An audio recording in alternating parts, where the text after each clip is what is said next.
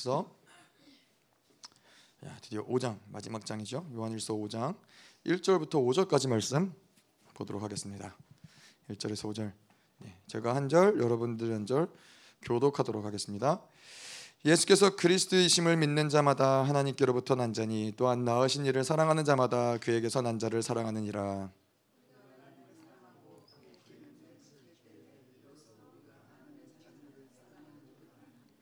하나님을 사랑하는 것은 이것이니 우리가 그의 계명들을 지키는 것이라 그의 계명들은 무거운 것이 아니로다.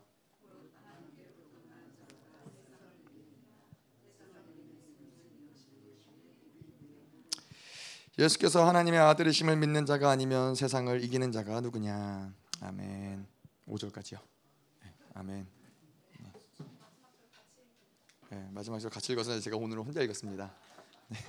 아 그리고 깜빡했네요. 오늘 6월 첫째 주입니다. 그래서 6월 공동체 기도문이 따끈따끈하게 파나마에서 날라왔습니다. 이 공동체 기도문은 보통 조사모님이 쓰는 거라 네, 한번 함께 읽어볼까요? 어, 강하고 용맹하고 지혜로운 자부터 시작. 강하고 용맹하고 지혜로운 자들이 일어난다. 교회에서 음녀와 바벨론을 거두시는 중요한 시즌에 음녀와 적그리스도 위에 처절히 짓밟힌 땅으로 성령 충만한 교회를 불러 한판승을 거두신 주님 이 승리를 통해 드디어 온 열방에 오직 믿음으로 사는 의인들의 출 바벨론 행진이 시작되었고 심지어 원수가 가장 두려워하는 마지막 세대 감히 바벨론을 멸망을 선포할 거룩한 다음 세대가 그 행진에 앞장섰습니다. 오직 너는 능히 하리니 이는 거룩한 신들의 영이 내 안에 있음이라. 구약의 다니엘도 원수에게 이런 극찬을 들었는데 하물며 삼위의 하나님과 함께하는 우리는 어떻겠습니까? 할 수 있거든이 무슨 말이냐? 믿는 자에게는 능치 못하지 못할 일이 없느니라. 내가 믿으면 하나님의 영광을 보리라. 거룩한 신들의 영에 감동된 다니엘로 인해 온 열방에 하나님이 선포되듯 오직 성령으로 충만한 열방 교회로 인해 세상에 하나님이 드러나며 전능하신 하나님이 선포될 것입니다. 아멘.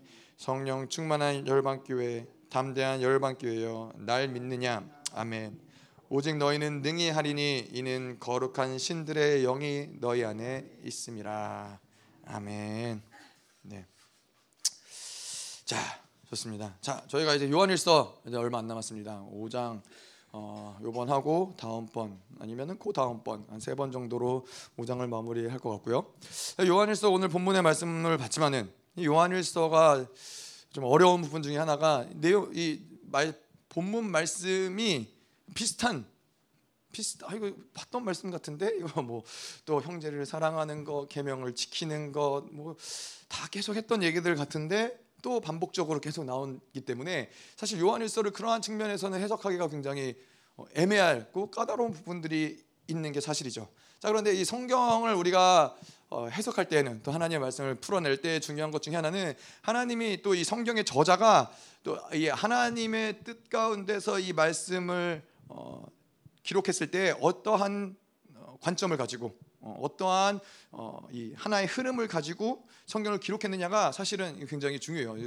그래서 이 요한일서 같은 경우는 사실 교제를 음, 가지고 예, 하나님과 이 교제권, 교제권을 가지고 요한일서를 어, 쭉 우리가 풀어내는 거잖아요. 근데 또 하나님이 그런 식으로 모든 말씀마다 어떤 하나님의 흐름들을 만들어가는 부분들이 있다는 거죠. 그래서 말씀을 볼 때 그런 부분들이 캐치가 되어지면은 그 흐름 가운데서 말씀들이 어, 풀어지는 거예요.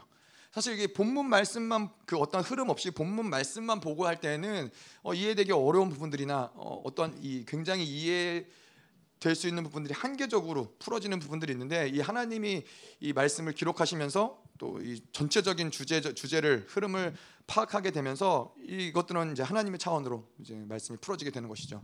그래서 요한일서도 사실 우리가 이런 말씀들을 그래서 어, 말씀을 저희는 뭐 또 보고 듣고 또 이런 말씀의 계시를 받고 이런 과정 가운데서 사실 이렇게 이해하기 어려운 부분들, 뭔가 난해한 부분들, 아 이거 뭐 다 비슷한 것 같고 이런데 아 이게 말씀이 사실은 이 말씀이 우리 안에 인격화가 된 거예요. 그러한 어떤 과정이 하나가 또 이런 말씀하고 씨름하는 부분. 이 제가 이제 목사님이 말씀을 요한일서 키워드가 있더라고요. 물론 이 교제권이라는 큰 틀 안에 있지만은 관점으로 말씀을 풀어낸 거예요. 또 어떨 때에는 이, 이 어, 삼위 하나님의 역동성 그걸 가지고 이 요한일서를 쭉 다 풀어내는 거예요. 예, 또 어떨 때에는 이 요한 공동체의 어떠한 이, 이 통합, 성숙 뭐 이러한 부분을 가지고 또 말씀을 쭉 풀어내는 거예요. 그래서 요 어떠한 말씀의 한 흐름을 잡아야지만 이 말씀을 전체적으로 보고 또 풀어내는데 훨씬 음, 우리에게 도움이 된다는 것이죠.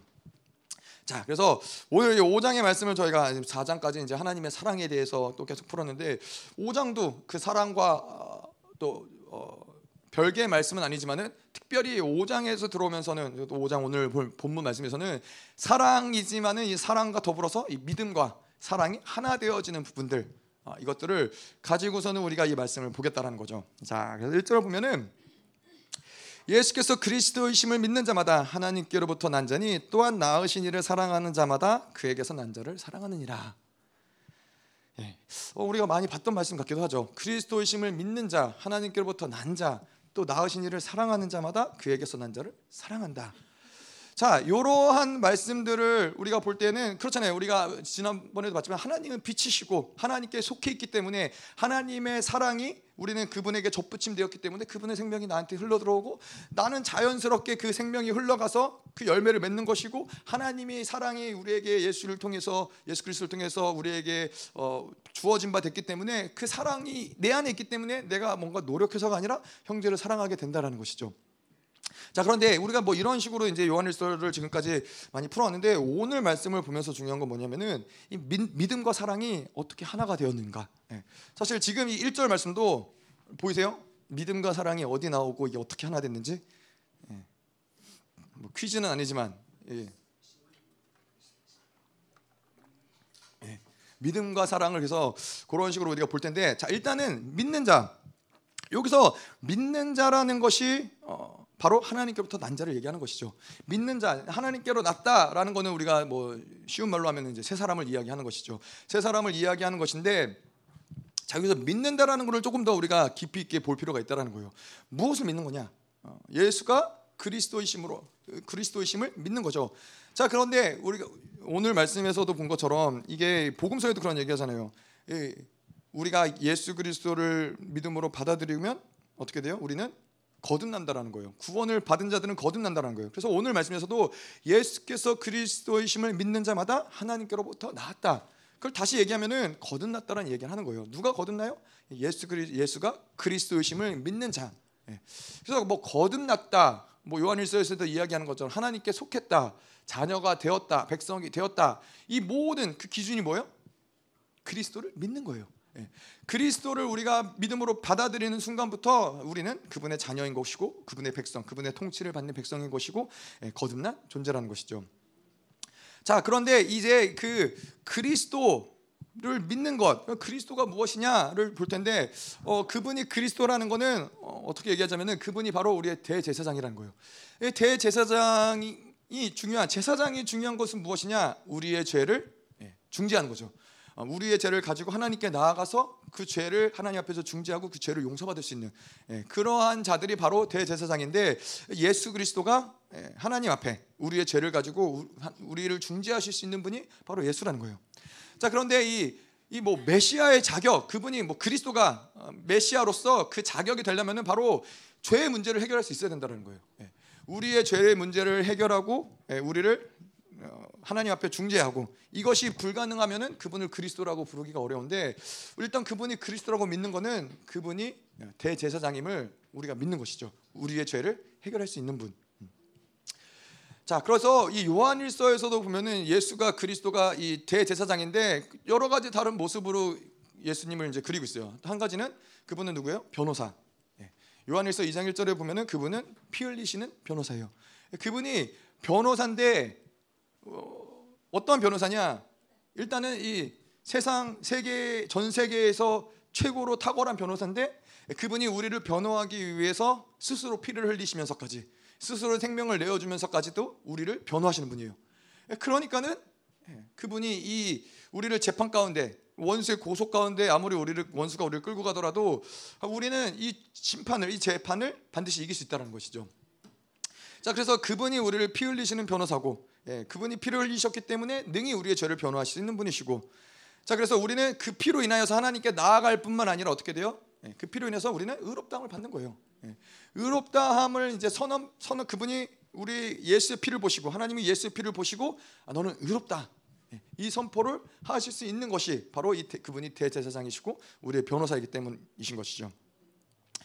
자 그리고 또한 그분은 히브리서에 보면은 우리를 천거하시는 분이라 그래요. 우리가 요셉의 이야기를 잘 알지만은 예수가 이 십자가에서 죽으시고 이 모든 것들을 승리하시고 하나님의 은혜 보좌 앞에 서 계셔서 우리가 그분 앞에 나아갈 때마다 우리를 천거하시는 거예요. 네. 뭐라 그러세요? 네, 쟤는 내 동생이에요. 쟤는 내 동생이에요. 네, 그러면은 그러면은 이 문제될 게 없는 거예요. 왜? 하나님이 우리의 어떠함을 보셔서 문제가 되지 않는 거예요? 아니죠. 그 예수 그리스도를 보시고 하나님이 이 세상에서 가장 사랑하시는 그분의 독생자 아들 예수를 보시고 예, 우리를 우리의 천과함을 받으시는 거예요. 예, 예수의 동생이면은 아무 뭐 문제될 게 없는 거예요. 그래서 어디든지 특별히 은혜 보좌 앞에 나아갈 수 있는 것이죠. 자, 그래서 우리가 그분의 이러한 우리의 천거자가 되시고 우리의 중재자가 되시고 우리의 변호사가 되시는을 믿는다. 이 모든 것들이 결국에는 그리스도이심을 믿는다라는 거예요. 예, 우리의 죄를 해결할 수 있는 분이라는 것이죠. 자, 그래서 우리가 그리스도이심을 믿는다. 이러한 그분의 이러하심을 믿는다라는 것은 또한 우리로 하여금 어, 죄를 넘어서 의롭게 하실 수 있는 분이라는 걸 믿는 거죠. 이거 이 모든 것들이 다 그리스도를 믿는 것 안에 예, 포함되어 있는 거예요. 자, 그래서 이 의롭다함을 받은 자들은 어떻게 해요? 담대하게 하나님의 보좌 앞으로 나아갈 수 있는 존재들인 거예요. 저희가 지난번 요한일서를 하면서도 말씀을 드렸지만은 우리가 은혜의 보좌 앞에 나아가 우리가 기도 가운데 은혜의 보좌 앞에 일단 나아가면은 그 다음에는 뭐 하나님 나의 문제가 이렇고 내 어떠한 연약함이 이렇고 사실 그 은혜의 보좌 앞에서는 이런 것들이 어, 별로 의미가 없는 거예요.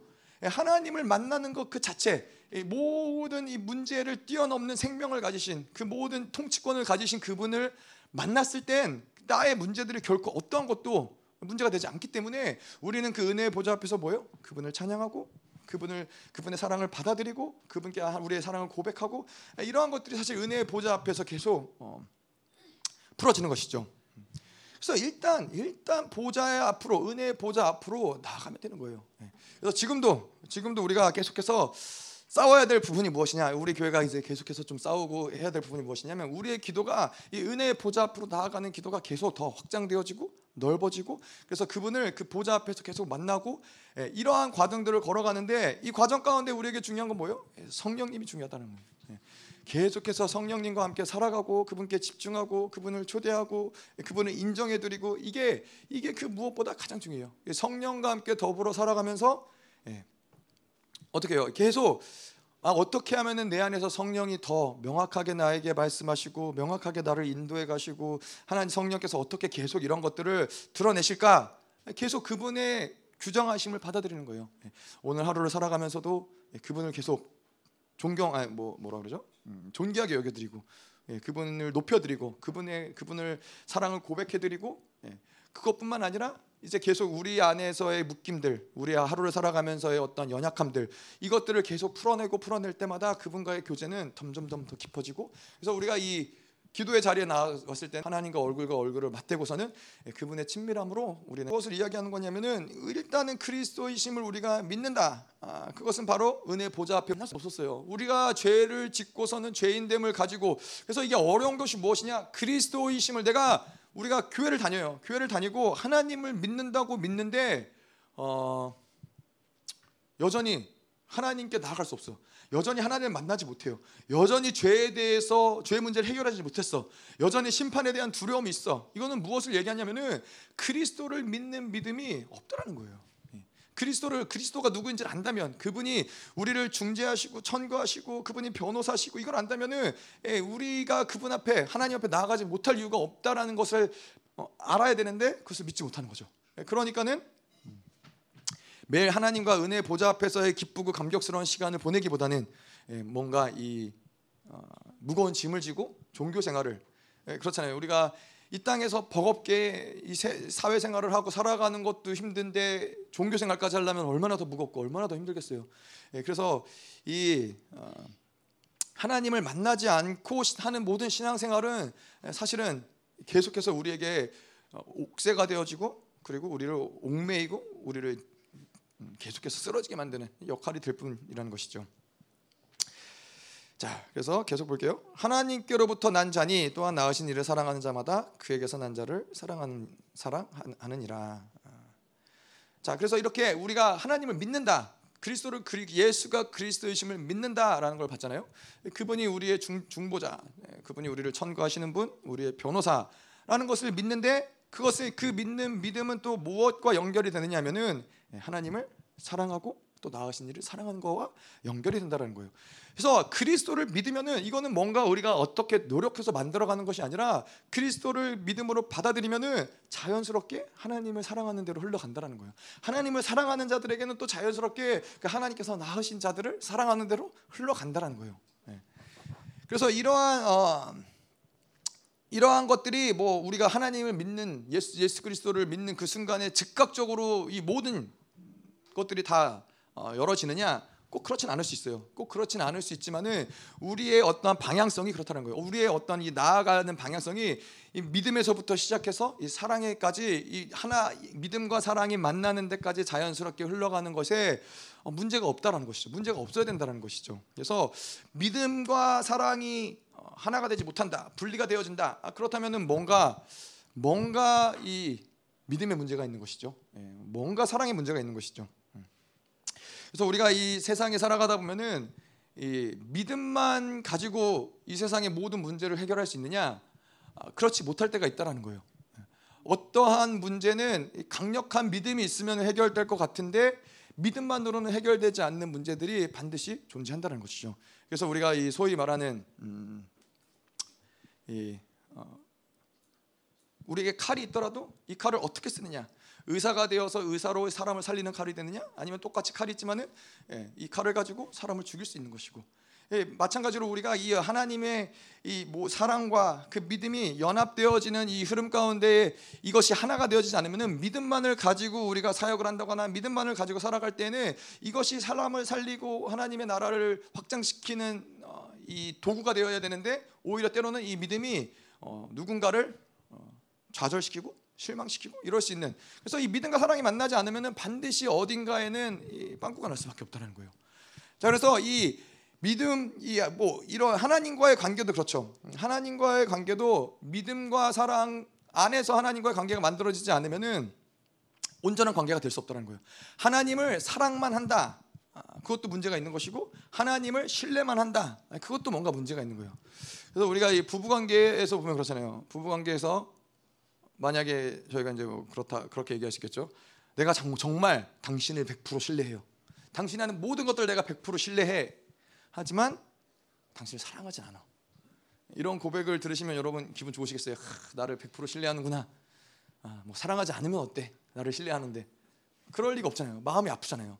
아니 나를 나를 어, 사랑하지 않는다는 것 자, 체가 아, 문제가 되는 것이죠. 근데 반대로도 반대로도 부부 관계에서 내가 당신을 사랑하지만은 당신을 신뢰할 수는 없어. 예, 그래서 예, 내 거는 내 거, 네 거는 네 거. 예, 내 거는 내가 알아서 내가 챙길게. 이렇게 되는 게 결코 음, 결코 이게 온전한 부부 관계라고 볼 수 없는 것이죠. 예, 우리는 반드시 그래서 이 온전한 사랑의 정상적인 부부 관계라면은 예, 우리가 그분을 신뢰하고 아, 우리가 서로를 신뢰하고 우리가 서로를 사랑하는데 조금도 그런 부분들이 제한이 없는 것이죠. 여기 더 줄이려고 그랬는데 더 빨리 돌지. 네, 되겠죠. 자, 그래서 이 하나님을 하나님과의 관계에서도 마찬가지라는 거예요. 근데 우리는 잘 모르는 이 가운데 어떤 사람들은 하나님을 신뢰만 하고 있어요. 어떤 사람들은 하나님을 사랑만 하고 있어요. 근데 이런 것들이 어, 떻게 언제 드러나느냐? 하나님을 어, 신뢰하는 자들, 신뢰만 사랑이 없는 없이 신뢰만 한다 그러면은 하나님의 전능하심, 하나님의 능력 아, 이런 데 몰두하는 어떤 그런 사람들은 음, 바로 이 하나님을 사랑이란 사랑의 측면보다는 신뢰의 측면만을 계속해서 받아들이는 사람들의 모습이라는 거예요. 반대로 하나님을 사랑하는데 신뢰하지 않아. 그럼 이런 사람들의 모습은 어때요? 예, 바로 상처가 많은 사람들은 그래요. 상처가 많기 때문에 이 사람들은 하나님께 무엇을 구한다거나 무엇을 하나님께 바란다거나 이러는 것조차가 어려운 것이죠. 예, 그렇기 때문에 이 하나님의 믿음과 사랑이 하나 되지 않은 상태에서는 하나님과의 관계도 온전하기가 어렵다는 거예요. 그래서 뭐 우리가 아는 많은 이 신앙의 선배들이 이 그들이 영성의 극치는 어디에서 만들어지느냐? 바로 이 믿음과 사랑이 하나로 만들어지 만나는 데서 있는 거예요. 사도 바울이 그런 얘기하잖아요.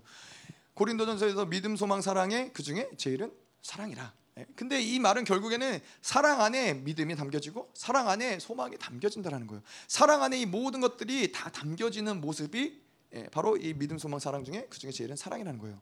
이것이 바로 우리가 나아갈 영성의 극치라는 거예요. 이것이 분리되지 않는다는 거예요. 하나님을 사랑하는 것, 하나님을 신뢰하는 것, 예, 이러한 어떠한 영역에서도 분리가 되어지지 않는 것이죠.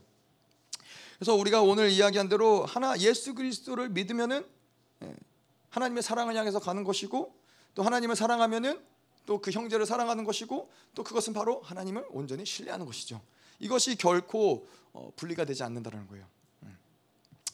자, 그래서 이 어, 우리가 1절을 좀 정리해 보면 그런 거죠. 내가 하나님께 나왔다. 하나님께 하나님의 자녀다. 이거에 대한 확증이 왜 어, 약하냐? 바로 하나님에 대한 믿음, 그리스도에 대한 믿음이 약하기 때문에 그렇다는 거예요. 그분이 어떠한 분이신지를 정확히 받아들이지 못하기 때문에 그렇다는 것이죠. 그분의 변호사 되심, 예, 우리의 죄를 해결하시는 분, 우리의 어떠한 이 우리를 천구하시는 분. 그래서 우리가 그분이 그리스도이심을 믿는 자들에게는 어, 우리가 어떠한 상황에서 어떠한 죄를 진다 할지라도 그것을 믿는 자들, 예수가 그리스도를 믿는 자들은 즉각적으로 회개가 가능한 거예요. 우리가 우리의 죄를 해결하는 데 있어서 문제를 삼을 수 있는 것이 어떤 것도 없는 거예요. 즉각적으로 우리의 죄를 회개하면 그것이 어, 용서을 받고 그분이 우리를 의롭다 하시고 우리를 그분 하나님 앞에 천거할 수 있는 거라는 것을 철저하게 믿는 사람들인 것이죠. 음. 근데 왜 우리가 회개를 못 하느냐? 어, 어떠한 영역에서 회개가 되지 않느냐? 이건 바로 우리 안에서 내 나의 죄를 어, 토로할 죄를 다 토해낼 수 있는 죄를 다 고백할 수 있는 그 누군가가 없기 때문이라는 거예요. 어.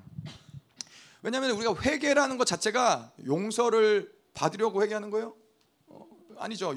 회개라는 것 자체는 이미 하나님이 모든 것들을 다 끝내 놓으신 것을 믿기 때문에 회개할 수 있는 거예요.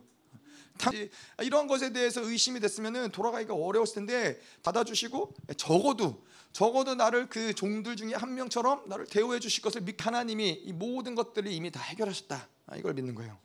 모든 것들을 다 끝내시고 나를 기다리신다. 그리고 내가 회개하면 예수 그리스도가 나를 천거하신다. 그분 나를 하나님 은혜 보좌 앞으로 인도하신다라는 믿음이 있는 것이죠. 음. 자 우리가 그렇잖아요. 이 어, 우리의 인생을 살아가면서 매일매일 뭐 여러 가지 어떤 어려움들, 고통들, 아픔들 이러한 것들이 있을 수 있는데 어, 이러한 고통과 아픔들을 누구에게도 털어놓을 수 없는 어, 내 연약함들을 누구에게도 보여줄 수 없는 아, 그러한 인생은 어려운 인생, 정말 힘든 인생인 것이죠. 적어도 누군가에게 나의 아, 어떠한 이런 연약함들, 아픔들 이런 것들을 토로할 수 있다면은 아, 그 인생은 그래도 어딘가에서 위로를 받을 수 있는 것인데, 근데 우리는 어, 어떤 이런 사람의 위로나 사람의 어떠한 우리의 이야기를 들어주는 것이 문제가 아니라 우리에게 뭐요?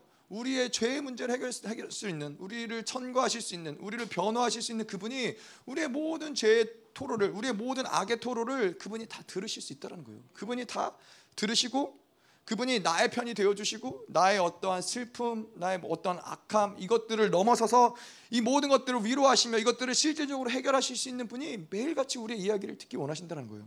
그것이 사실은 우리와 하나님과의 교제인 것이죠. 매일 하나님께 나아가서 종, 교적인 오름을 가지고 그분께 기도하는 게 아닌 거잖아요. 아, 하나님 앞에서 늘 거룩한 그 뭐 천주교나 뭐 이런 데 보면은 천주교를 보면은 그런 게 있더라고요. 뭐 다른 다른 종교들도 그런 게 있겠지만은 천주교도 이런 기도문들이 많이 있어요. 성인들이 한 기도문들 뭐 여러 가지 기도문들 기도문들 기도문들이 있어서 예, 그거 그 기도문을 가지고 기도를 해요. 예. 그러면은 내 마음의 악은 언제 토로해요? 내 마음의 연약한 내 마음의 답답함은 언제 누구에게 토로해요? 예. 우리가 그렇게 어떤 거룩함을 어, 흉내내면서 하나님께 나아가는 자들이 아니라 우리의 악을 하나님께 토라시더라고요. 하나님 나 이렇게밖에 안 돼요. 하나님 내가 아무리 했는데도 하나님 내가 이 부분을 해결할 수가 없어요. 하나님 도와주세요. 하나님 나의 이것이 나의 연약함입니다. 하나님 내가 오늘 또 또 이 죄 앞에 넘어졌습니다. 이거를 가지고 하나님께 토할 수 있는 거예요. 왜? 이미 모든 것들이 해결됐기 때문에 이미 그리, 우리는 그가 그리스도인 걸 믿기 때문에 그가 우리를 천거하실 수 있는 분인 걸 믿기 때문에 다윗이 어떻게 그렇게 여러 인생 가운데 수없이 많은 고난들을 통과하면서도 그렇게 영광스러울 수 있었어요? 다윗은 매일매일 하나님 만난 거예요. 매일매일 그분 앞에 나아가서 그분께 토란 거야. 하나님 제발 오늘 귀 좀 빌려주세요. 내가 할 얘기가 너무 많아요. 오늘 내, 내 안에서 너무나 힘들고 어려웠던 일들이 나를 원수 삼아 나를 죽이려고 했던 너무 이런 많은 사건들이 있어요 하나님. 나의 이야기를 들어주세요. 예. 그래서 여러분 말하지 않으면은 병들어요. 그렇죠? 그래서 제가 예전에도 우리 사모랑 처음에 신혼 때 결혼했는데 제가 학교를 다녀오면 그렇게 하고 싶은 말이 많았는데 제가 말을 많이 하니까는 입을 틀어 막고서는 그만 얘기하라고 그래갖고 제가 그게 상처가 돼가지고 말, 말을 못하게 하면 여러분 병들어요. 우리는 계속 우리의 마음들을 하나님께 토로할 수 있어야 돼요. 은혜의 보좌 앞에 나가서 뭐 하겠어요? 우리의 마음들, 우리의 솔직한 고백들, 우리의 학들. 아니 어떤 어떠한 하나님이 도대체 아니 저도 사실 어, 부모도 그렇잖아요. 이 좋은 마음으로 자녀들을 만나지만은 자녀들이 그들의 악함을 토로하면은 어느 정도 받다가는 이제 슬슬 이제 열이 받으면서 어, 너 정말 그랬어? 막 이러면서 이제 혼나기 시작하는 거죠. 근데 하나님은 안 그러신다라는 거예요. 왜? 이미 이것들을 다 해결하셨기 때문에 우리의 죄의 모든 삭슬 주님이 다 치르셨고 예, 우리를 하나님께로 천거하실 수 있는 분이기 때문에 우리의 어떠한 죄악들, 어떠한 악함들 이것들을 하나님께 다 예, 나가 나아가서 이야기할 수 있다라는 것이죠. 음. 자, 그래서 나의 이러한 악의 토로를 받으시는 그 그리스도를 믿는 거잖아요. 아, 그분은 나의 이러한 모든 악함들을 받아주시는 분이구나. 나의 모든 죄악들을 받아주시는 분이구나. 이것들을 믿기 때문에 어떻게 그 믿음이 하나님을 사랑하는 대로 가지 않겠어요. 그분이 예수 그리스도가 어떤 분이신지 내가 아는데 그분이 나를 위해서 이 그분이 천거자가 되시고 중보자가 되시고 변호사가 되시고 오늘도 나의 죄를 담당하시는 분이 되시는데 그 믿음을 받아들이면 자연스럽게 하나님을 사랑하는 대로 가는 게 정상적으로 어, 일어난 일이라는 것이죠. 자, 그래서 이렇게 믿음과 사랑이 우리가 하나 되어지는 과정 가운데서 특별히 이 사랑의 이야기를 저희가 2절하고 3절을 통해서 사랑의 이야기를 좀 할 텐데 사랑을 이야기할 때 이제 아가페를 우리가 이야기하잖아요. 하나님의 사랑, 예, 아가페. 예, 어떠한 조건도 없고 예, 그런 하나님만 하실 수 있는 그런 사랑인데 이 왜 아가페가 하나님만 하실 수 있는 사랑일까요? 인간적인 사랑이 아닌 하나님의 사랑. 자, 왜냐하면 아가페는 오직 하나님만 주실 수 있는데 그 이유는 그분이 모든 것들을 다 책임질 수 있기 때문에. 예, 그분이 다른 말로 사랑을 주시면서 그분이 의를 주시는 분이기 때문에 예, 우리가 사랑과 의의 문제를 이야기했잖아요. 그 무엇이냐면은 하나님이 사랑하기로 결정을 하셨어요. 아가페, 내가 너를 사랑하기로 결정을 하셨어요. 그러면은 그 사랑을 가로막을 수 있는 건 어떠한 것도 없다라는 거예요. 그 사랑, 너가 어떠니 그렇잖아요. 하나님이 인간을 사랑하시기로 결정을 하셨는데 인간의 악함이 죄를 짓고 하나님께 나아갈 수 없는 상태를 만들었어요. 모든 세상이 이제는 그 어둠의 통치를 받으며 죄의 통치를 받으며 사망의 통치를 받는 하나님과 단절된 것들을 만드셨어요. 근데 이 아가페 그분이 사랑하기로 인간을 사랑하기로 결정하신 그 아가페의 사랑은 거기서 무너지지 않는다라는 거예요. 예, 그 사랑은 그 인간의 모든 죄를 대속하시고 그 모든 죄를 해결하시면서까지도 아가페 사랑 하나님이 책임지시고 그 사랑을 온전하게 이루는 데까지 그분은 모든 것들을 다 감당하신다는 거예요. 그런데 이 아가페 사랑은 그렇기 때문에 인간에게는 불가능하다라는 거예요. 예. 우리가 뭐 어느 정도 사랑하지만 어느 정도 책임질 수 있지만은 예, 우리가 정말 모든 것들을 그의 모든 것들을 책임질 수 있을까요? 사랑한다고 해서 예, 그럴 수 없다라는 거예요. 우리의 연약한 목사님이 그래서 그런 비유 드셨어요. 내가 나의 아내를 너무나 사랑하고 너무나 존귀하게 여기고 너무나 함께하고 싶, 싶지만은 이 나라의 왕이 와가지고 이 나라의 대통령이 와가지고 뭐 하여튼 뭐 왕이든 대통령이든 와가지고 아내를 데리고 간다. 예, 그러면 어떡하겠어요? 할 수 있는 게 없는 거예요. 예. 뭐 맞서 싸울 수는 있겠죠. 예, 두들겨 맞고 감옥에 가겠죠. 이그 그가 가진 어떠한 권세와 능력과 힘에 있어서는 우리가 아무리 사랑한다 해도 그것을 책임질 수 있는 우리에게는 모든 제한들이 있다라는 거예요. 힘의 제한, 제약이 있고 모든 지혜의 제약이 있고 능력의 제약이 있고 권세 제약이 있고 그래서 우리는 이 아가페 사랑을 사랑을 할래야 할 수 없는 존재라는 거예요. 자 그런데 하나님은 아가페 우리를 사랑하기로 결정하셨는데 또 그 아가페를 주시면서 중요한 것은 무엇이냐면은 아가페를 주시면서 모든 것을 다 같이 주셨다는 거예요. 음. 하나님은 그 아들을 주시기까지 하셨는데 어, 그 어떤 것도 하나님 아끼시겠느냐? 예, 근데 여러분 아가페라는 건 그런 거예요. 사랑하는데 그 사랑을 주셨다. 그러면 그것을 의를 주신 것이고 의를 주셨다는 것은 무엇이냐면은 모든 것을 다 주시기로 그분이 결단하셨다라는 거예요. 그게 뭐요? 아들을 주시기까지 그분은 우리를 사랑하신다. 그것이 바로 아가페라는 거예요. 그래서 모든 것을 다 주시는데 우리에게는 근데 이 참 재밌는 게 음, 우리에게 무엇을 주셨느냐? 우리에게 성령을 주셨어요. 그분이 성령을 우리 안에 내재시키면서 그 성령 안에는 필요한 모든 것들이 다 성령 안에 있다라는 거예요. 어, 뭐 하나님의 나라의 능력, 권세, 모든 풍성함, 모든 존귀, 영광, 성품 이런 모든 것들이 다 성령 안에 있다라는 거예요. 그래서 우리가 성령을 받아들이면은 그 우리가 늘 이야기한 대로 이미 우리는 다 이 모든 것들이 우리 안에 있다라는 거예요. 그래서 교회가 성장하는 근거가 뭐예요? 에베소서에 보면 교회의 성장은 하나님이 교회가 성장하는데 필요한 모든 것들을 이미 다 공급하셨다. 그것이 바로 교회의 성장의 근거예요. 교회는 그렇기 때문에 성장할 수 있다라는 거예요. 자, 근데 우리가 이 교회의 성장이 멈추는 이유, 우리의 어떠한 이 영성, 신앙생활이 멈추어지는 이유는 무엇이냐? 아, 그거는 바로 하나님의 공급하심을 계속 받아들이고 이것들을 풀어내는 것이 아니라 내가 뭔가를 만들어 가려고 하고 내가 교회를 뭔가를 성장시키려 하고 내가 뭔가를 해결하려고 내가 움직이기 시작을 할때 예, 성장은 멈춰지게 된다는 거예요. 예. 그래서 우리는 사실 어, 어려울 게 없는 거예요. 계속 그분의 성령을 받아들이면 되는 것이고 그러면은 여러분 그렇잖아요. 내가 한 가지의 묶임을 풀어내면은 아 내가 한 가지 묶임을 풀어낸 만큼 좋아졌구나 생각하지만은 한 가지의 묶임이 풀어질 때 나의 모든 영적인 세계와 모든 현실적인 세계는 완전히 다른 영역들이 완전히 문이 새롭게 열려지는 부분들을 경험을 하는 거예요. 그래서 성령이 묶임이 하나 풀어질 때마다 새로운 영역으로 우리를 인도하시고 새로운 세계를 보게 하시고 새로운 영적인 체험들을 하게 하시고 새로운 하나님과의 깊은 교제 가운데로 나아가게 하시고. 그렇기 때문에 이 우리가 계속 이 묶임들을 풀어 나가면서 하나님과 교제 가운데는 사실 우리의 신앙생활은 지루할 틈이 없는 거예요. 예. 묶임이 풀어지지 않고 우리 안에 이런 어떠한 이 성령을 제한하는 것들이 풀어지지 않기 때문에 삶이 무기력하고 삶이 무료하고 뭐 신앙생활이 재미가 없게 되는 것이지 신앙생활의 한계를 느끼는 것이지 성령은 반드시 한계가 없으시거든요. 성령이 우리를 인도하심에 우리를 공급하심에 그분의 풍성함은 결코 제한이 한계가 없기 때문에 그분과 살아가는 것은 늘 기대할 수 있는 것이고 늘 우리에게 기쁨이 될 수 있는 것이고 즐거움이 될 수 있는 것이죠. 음. 자, 그래서 우리가 그분이 이렇게 우리를 성장하게 하시죠. 성령이 우리의 모든 것을 주시고 성장하게 하시는데 우리가 이 성장하는 것들을 어떻게 알아요? 뭐 아까도 이야기했지만은 우리가 묶임이 풀어지고 내가 성장을 했을 때 이거를 누가 누가 알려주세요? 누가 그걸 확증해줘요? 성령이 그걸 인정해 주신다는 거예요. 성령이 알게 하신다는 거예요. 내가 묶임이 뭔가 나의 묶임, 나의 상처가 풀어지면은 뭐가 달라져요? 일단은 임재가 달라지는 거예요. 내가 이전에 경험했던 나의 한계적인 어, 뭐 하나님의 임재가 백이어도 뭐 마찬가지죠. 이 디모데전서에서 이 사랑의 통로를 이야기했지만은 하나님의 사랑이 백이어도 그 통로가 막혀 있으면은 일의 사랑밖에 받을 수 없잖아요. 이 묶임과 이런 상처들이 있는 가운데서 하나님의 임재가 백이어도 그 백을 다 받아들이기가 어려운데 묶임이 풀어질 때 하나님의 또 새로운 임재가 경험되어지고 하나님의 또 새로운 임재가 경, 경험되어짐으로써 아 하나님이 나를 성장시키시는구나 이거를 확증하는 것이죠. 그리고 또 내가 성장되어지고 변화되어지는 것을 어떻게 누가 아느냐? 어떻게 하느냐? 바로 내가 안다라는 거예요. 나 자신이 아, 뭐가 달라졌구나. 특별히 신앙생활을 쭉 하다 보면은 어, 즉각적으로 순간순간 어, 알아지는 부분들 있죠. 예, 오늘 저희 사모님이 저희 사모가 새벽에 기도를 쭉 하면서 그러더라고요. 영계의 흐름이 바뀌었다고. 어, 영계의 묶임이 풀어졌다고. 예. 여러분 임재가 달라졌어요? 어, 공격이 더 세진 것 같은데. 연계가 풀어졌는데 왜 이렇게 예, 아니죠.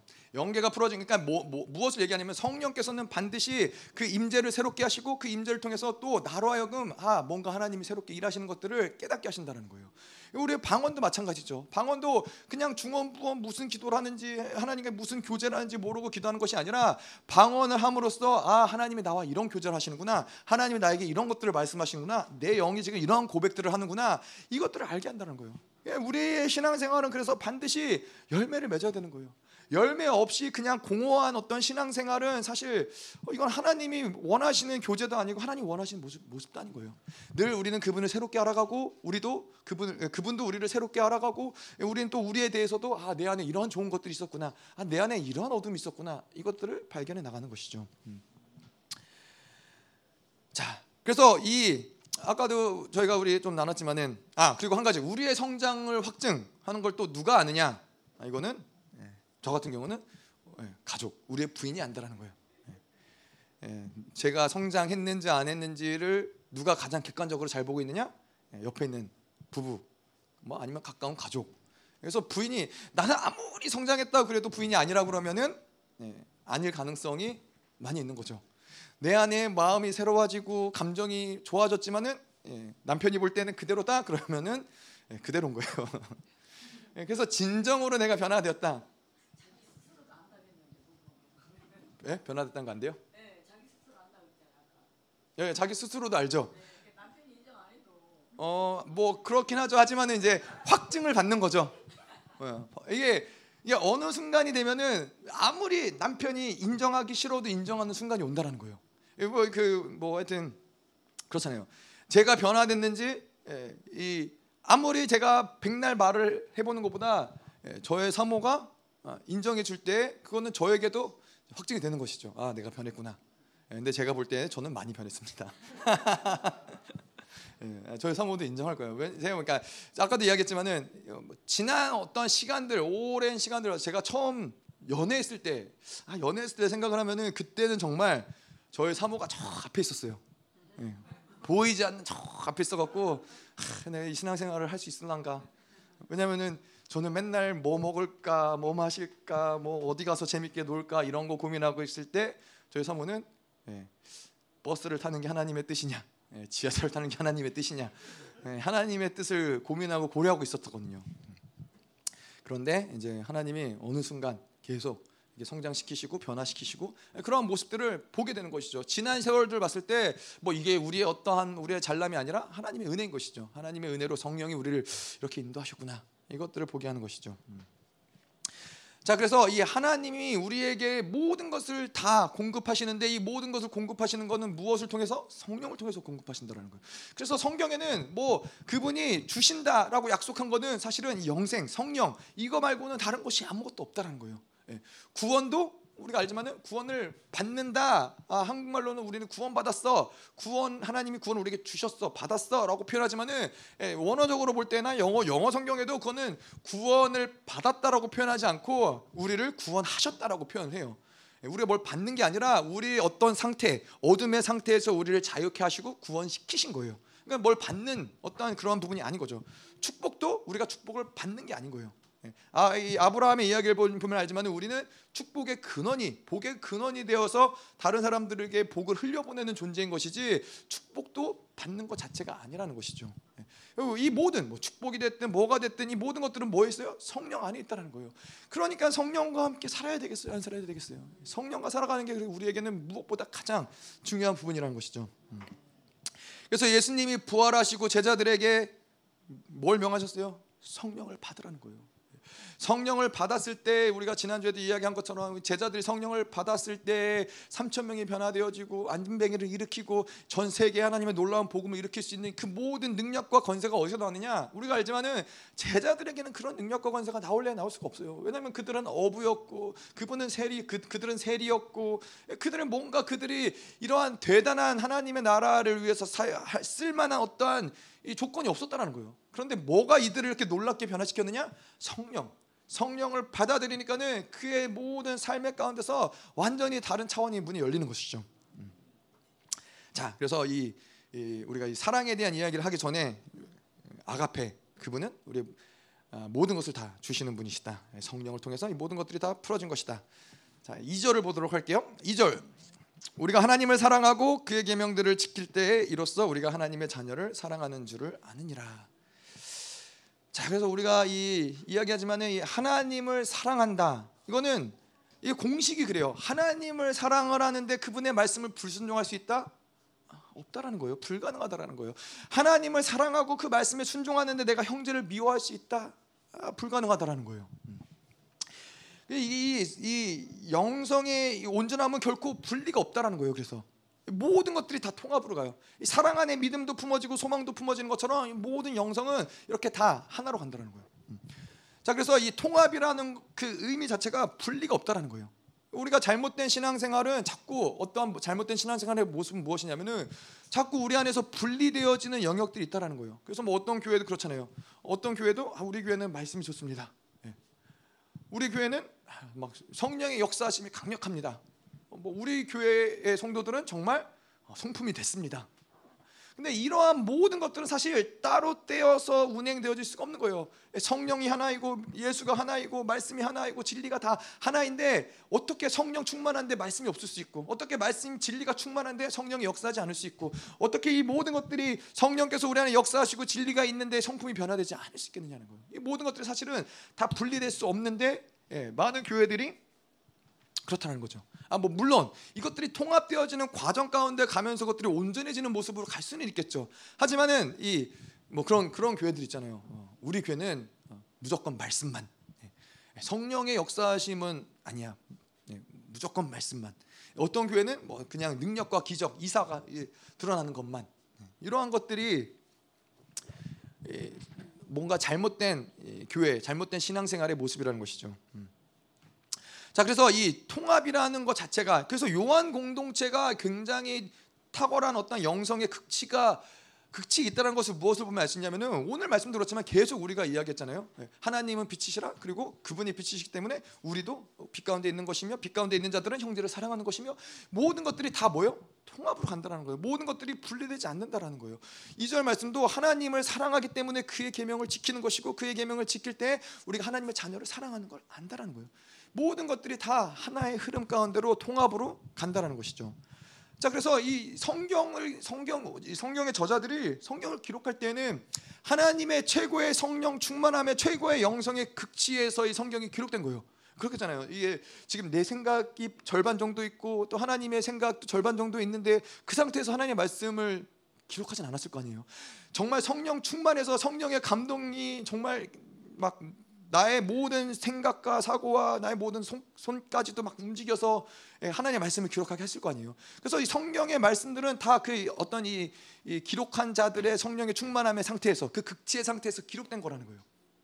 그래서 이 요한일서도 마찬가지죠. 요한일서도 그러한 어떠한 이 사도 요한의 극치의 상태에서 공동체에게 이러한 이야기들을 썼는데, 근데 이 우리의 문제는 무엇이냐? 교회의 문제, 많은 또 교회들 또 많은 이 우리의 신앙생활의 어, 문제는 무엇이냐면은 이러한 성경에 기록된 최고의 영성의 극치를 그 수준 그대로 받아들이기보다는 자꾸 이거를 내 상황 가운데로 끌어내려고 한다라는 거예요.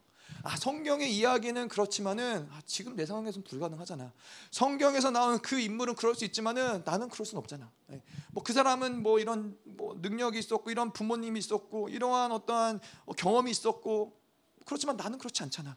예. 자꾸만 이러한 어떤 성경에서 제시하는 최고의 영성의 극치를 자꾸 끌어내리려고 한다라는데 어, 우리의 어떤 성, 이 영성에 문제가 있다는 것이죠. 그래서 하나님이 항상 기뻐하라. 그럼 뭐요? 항상 기뻐하는 게 이 영성의 극치인 거예요. 아 물론 내가 항상 기뻐하지 못할 수 있죠. 근데 이거를 최고의 극치로 받아들이지 않으면 어떻게 되냐면은 아 인간이 어떻게 맨날 항상 기뻐할 수 있어? 아, 그렇지 않을 수도 있지. 아니 뭐 저 사람도 항상 기뻐하지 않는데 아니 뭐 저 사람도 그런데 뭐 안 그럴 수 있지. 라고 말씀을 받아들이는 거예요. 하나님의 말씀을 그렇게 받아들이기 시작하면은 이 말씀은 능력이 없게 되는 거예요. 이 말씀은 그냥 그냥 다른 어느 책이나 아, 무 다른 점이 없는 거예요. 근데 이 하나님의 말씀을 명제, 진리의 명제로 받아들이고 항상 기뻐하는 것이 하나님이 우리에게 요구하시는 바고 또 기뻐하실 수 있는 모든 것들을 그분이 제공하신다는 걸 믿음으로 받아들이는 거예요. 그렇기 때문에 그것을 받아들이는 자들의 특징은 뭐냐면은 항상 기뻐하지 않을 때에는 회개할 수 있다는 거예요. 이게 가장 중요한 부분인 거예요. 하나님의 말씀을 명제로 받아들이기 때문에 그 말씀 앞에서 내가 그렇게 살지 못하는 부분들을 왜 회개할 수 있느냐? 그건 우리가 그것을 진리로 받아들이기 때문에 회개할 수 있다는 거예요. 그것이 뭐 다들 그렇게 사는데 그러면 이 회개도 없을 뿐더러 회개를 통해서 우리의 계속 성장과 변화가 일어날 수 없다는 거예요. 자, 음. 자 그래서 이 요한 공동체 영성의 극치는 바로 이 모든 하나님의 나라가 통합되어지는 것이고 그이 이 통합되어진 진리가 계속 이 삶 가운데서 연속적으로 연속 선상에서 모든 자녀를 사랑하는 것이고 그의 계명을 지키는 것이고 이 모든 3절 볼게요. 하나님을 사랑하는 것은 이것이니 우리가 그의 계명들을 지키죠. 하나님을 사랑한다. 그렇기 때문에 계명을 지킨다라는 거예요. 네. 이거는 뭔가 우리가 우리가 하나님을 사랑한다라는 것을 어떻게 증, 명할 수 있느냐? 계명을 지킨다. 네. 내가 열심히 계명을 지켜야지만 나는 하나님을 사랑하는 거야. 라고 생각을 한다는 거예요. 그러면 우리의 초점 뭐예요?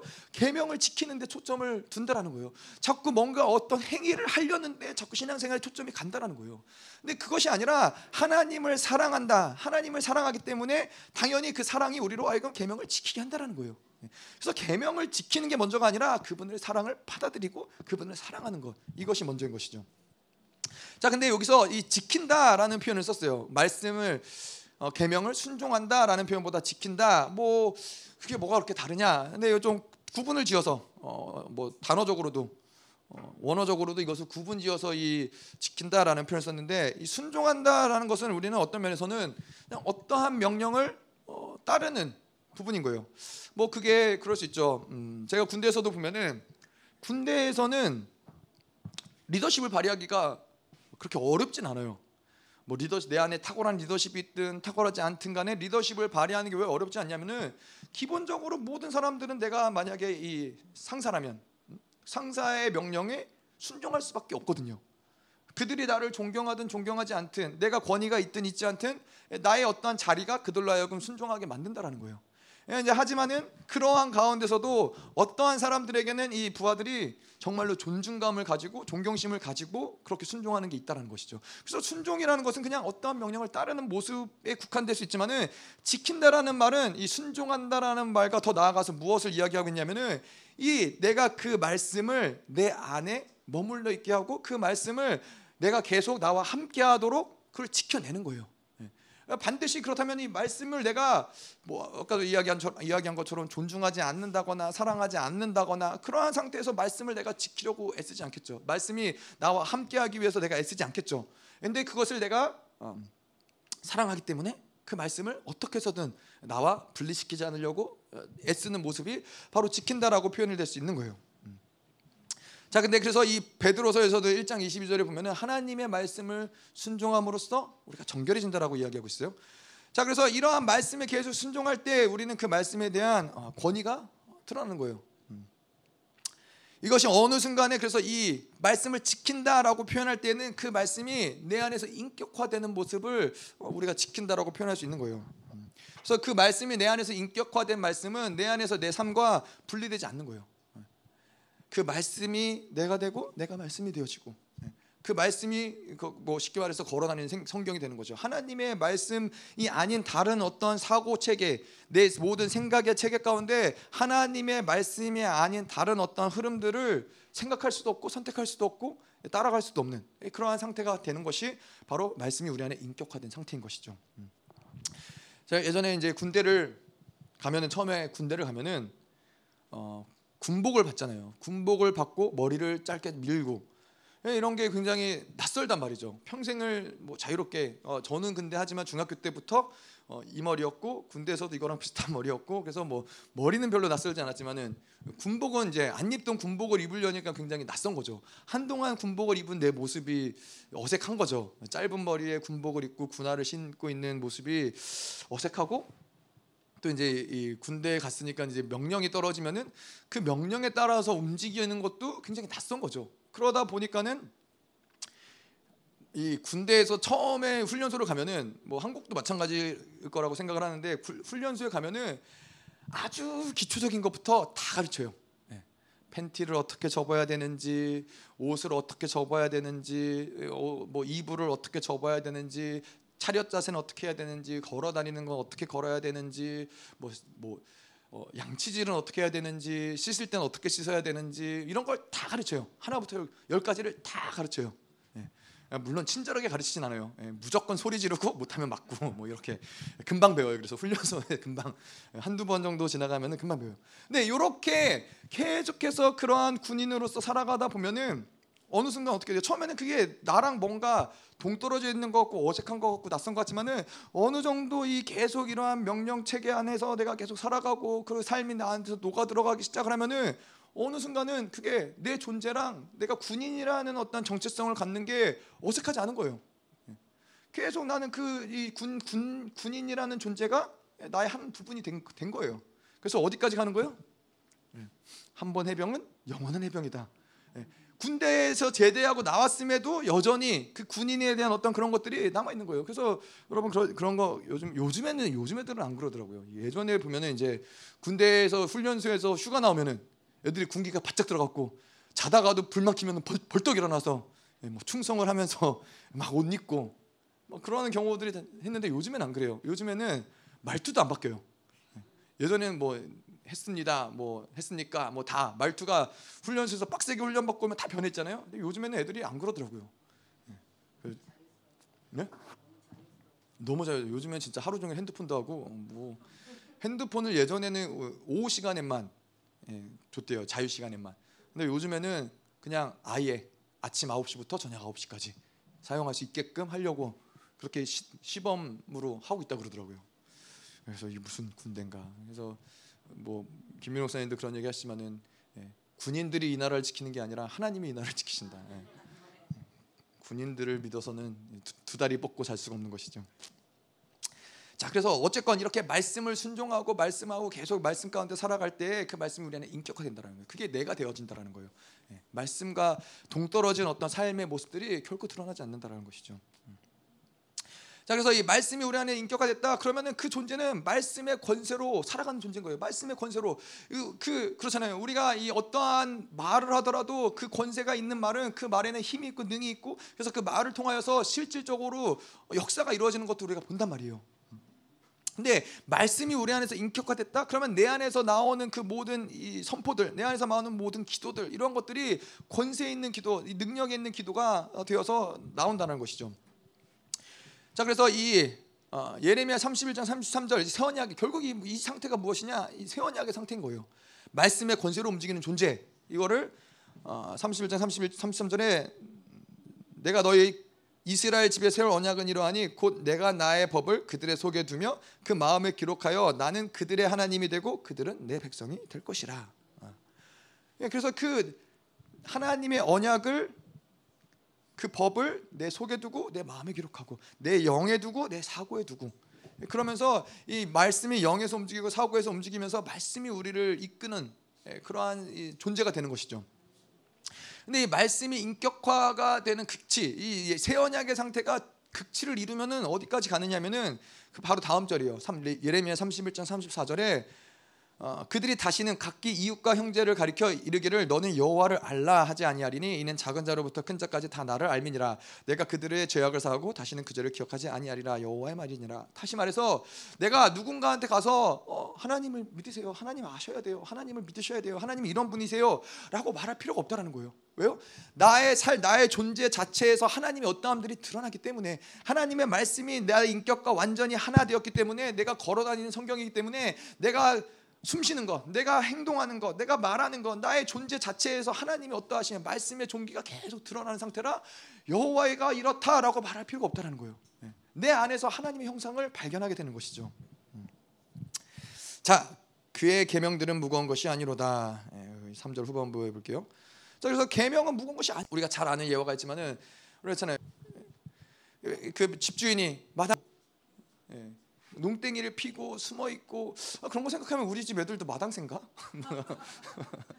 예, 청소 시키면 어떻게든 안 하려고 하는 거 보면은 어, 우리 집 애들도 마당새인가 싶은데요. 예. 예, 막 그렇게 어떻게든 농땡이를 피려고 하는 거잖아요. 어떻게든 안 치우려고, 어떻게든 조금 일하려고. 그런데 이, 이 주인이 이들을 이제 이 마당새를 양자로 삼는 거예요. 진짜 이제 친아들이 된 거예요. 그럼 이 친아들은 어떻게 해요? 마당만 쓰는 것이 아니라 장독대도 닦고 집안 구석구석 뭐 망가진 거 고치고 막 콧노래를 부르면서 그러는 거예요. 왜냐하면은 어차피 이 자녀는 이 유업을 이 기업을 자기가 물려받을 거기 때문에 아 알겠다. 우리 집 애들이 물려받을 게 없어서 그렇구나. 물려받을 게 좀 있어야 될 텐데 물려받을 게 없어서 그런가 보네요. 그래서 하여튼 이 자녀가 되면 그렇다라는 거예요. 이게 자녀가 되면은 하는 모든 일들이 나의 기업이고 나의 기쁨이고 나의 나의 즐거움이기 때문에 이런 것을 행하는 데 있어서 이것을 무겁게 여기지 않는다는 거예요. 계명이 왜 무겁게 느껴지느냐? 왜 하나 이 신앙생활이 왜 무겁게 느껴지느냐? 하나님의 사랑으로서 우리가 하나님의 자녀가 되었던 걸 믿지 못하는 거예요. 예수가 그리스도이신 것을 믿지 못하는 거예요. 그러니까는 신앙생활 하나님의 말씀을 지키는 것이 어려운 거예요. 기도 생활하는 것이 어려운 거예요. 그래서 이 계명 우리가 얘기했듯이 계명이라는 것은 신명기 언어예요. 이것은 하나님의 명령이라는 거예요. 근데 이건 왜 하나님의 명령이에요? 예, 이것은 막 지키지 않으면은 하나님이 큰 벌을 내리기 때문에 예, 하나님 뭐 군대에서처럼 어쩔 수 없이 명령을 지켜야 되는 것이 아니라 아, 하나님을 너무나 사랑하기 때문에 예, 하나님의 권유마저도 하나님의 생각마저도 우리에게는 강력한 명령이 된다는 거예요. 음. 그래서 이 사랑을 하는 자들에게는 이 모든 것들이 다 기쁜 거예요. 기도하는 것도 기쁘고 섬기는 것도 기쁘고 예배하는 것도 기쁘고 즐거운 거예요. 어? 하나님의 사랑을 알기 때문에 그래서 우리가 이 신혼 초에는 그렇잖아요. 서로가 뭘 얘기를 안 해도 어, 그냥 눈썹이 휘날리게 하는 거예요. 어, 제가 생각해 보니까는 저는 정말 그랬어요. 우리 사모도 그랬나 모르겠지만 우리 사모도 그랬다 그러네요. 저는 정말 우리 사모가 목마른 것 같다 그러면 벌떡 일어나 갖고 물 따라 갖고 오고 예, 벌떡 일어나 갖고 진짜로요. 그래서 우리 사모가 저한테 그랬어요. 아니 엉덩이가 그렇게 가벼울 수 있냐고. 왜 벌떡벌떡 일어나냐고. 제가 생각해 보니까 제가 사랑해서 그랬네요. 아내를 너무나 사랑하니까는 예, 뭐 그런 게 어려운 게 아닌 거예요. 근데 제가 보니까 지금도 지금도 가벼운 편이에요, 그렇죠? 아닌가? 네, 제가 볼 땐 가벼운 것 같은데 네, 아닐 수도 있습니다. 네. 그래서 이 하나님의 말씀도 그렇고 사랑하면 그런 거예요. 사랑하면 무거울 수가 없는 거예요. 하나님을 사랑하면은 그게 아무리 어려운 일이라도 여러분 그렇잖아요. 저도 그래요. 이 교회 예전에 청년부 때 제가 교회를 섬길 때 뭐 그 교회 할 일이 너무나 많았어요. 뭐 뭘 고쳐야 되고 청소해야 되고 뭘 아동부를 섬겨야 되고 여름 수련회를 해야 되고 다 치워야 되고 운전해야 되고 이 모든 것들 할 일이 너무 많은 거예요. 예, 청년들은 얼마 없는데 청년들이 그걸 많이 했거든요. 그러니까 할 일이 너무나 많은데 어렵지 않았던 건 뭐냐면은 함께하는 사람이 즐거웠기 때문에 그래요. 함께하는 사람이 좋았기 때문에 같이 어울렸던 청년들이 즐거웠기 때문에 그냥 그들을 만날 수 있으면은 그것이 무엇이 됐든 어떠한 섬김이 됐든 육체적으로 어떤 어려움이 됐든 저는 그게 어렵지 않더라고요. 예. 하나님을 그 우리 그 정도 어떤 인간의 어떤 이 친밀함도 그런데 하나님을 사랑하는데 하나님의 그 놀라운 사랑이 무엇인지 알기만 해도 그분이 우리를 향한 그 기대감이 무엇인지 알기만 해도 기쁘지 않을 수가 없는 것이죠. 하나님이 기도하러 가자 그러면은 기도하러 가는 게 어렵지 않은 거예요. 하나님이 우리 같이 예배하자 그러면은 예배하는 게 어렵지 않은 거예요.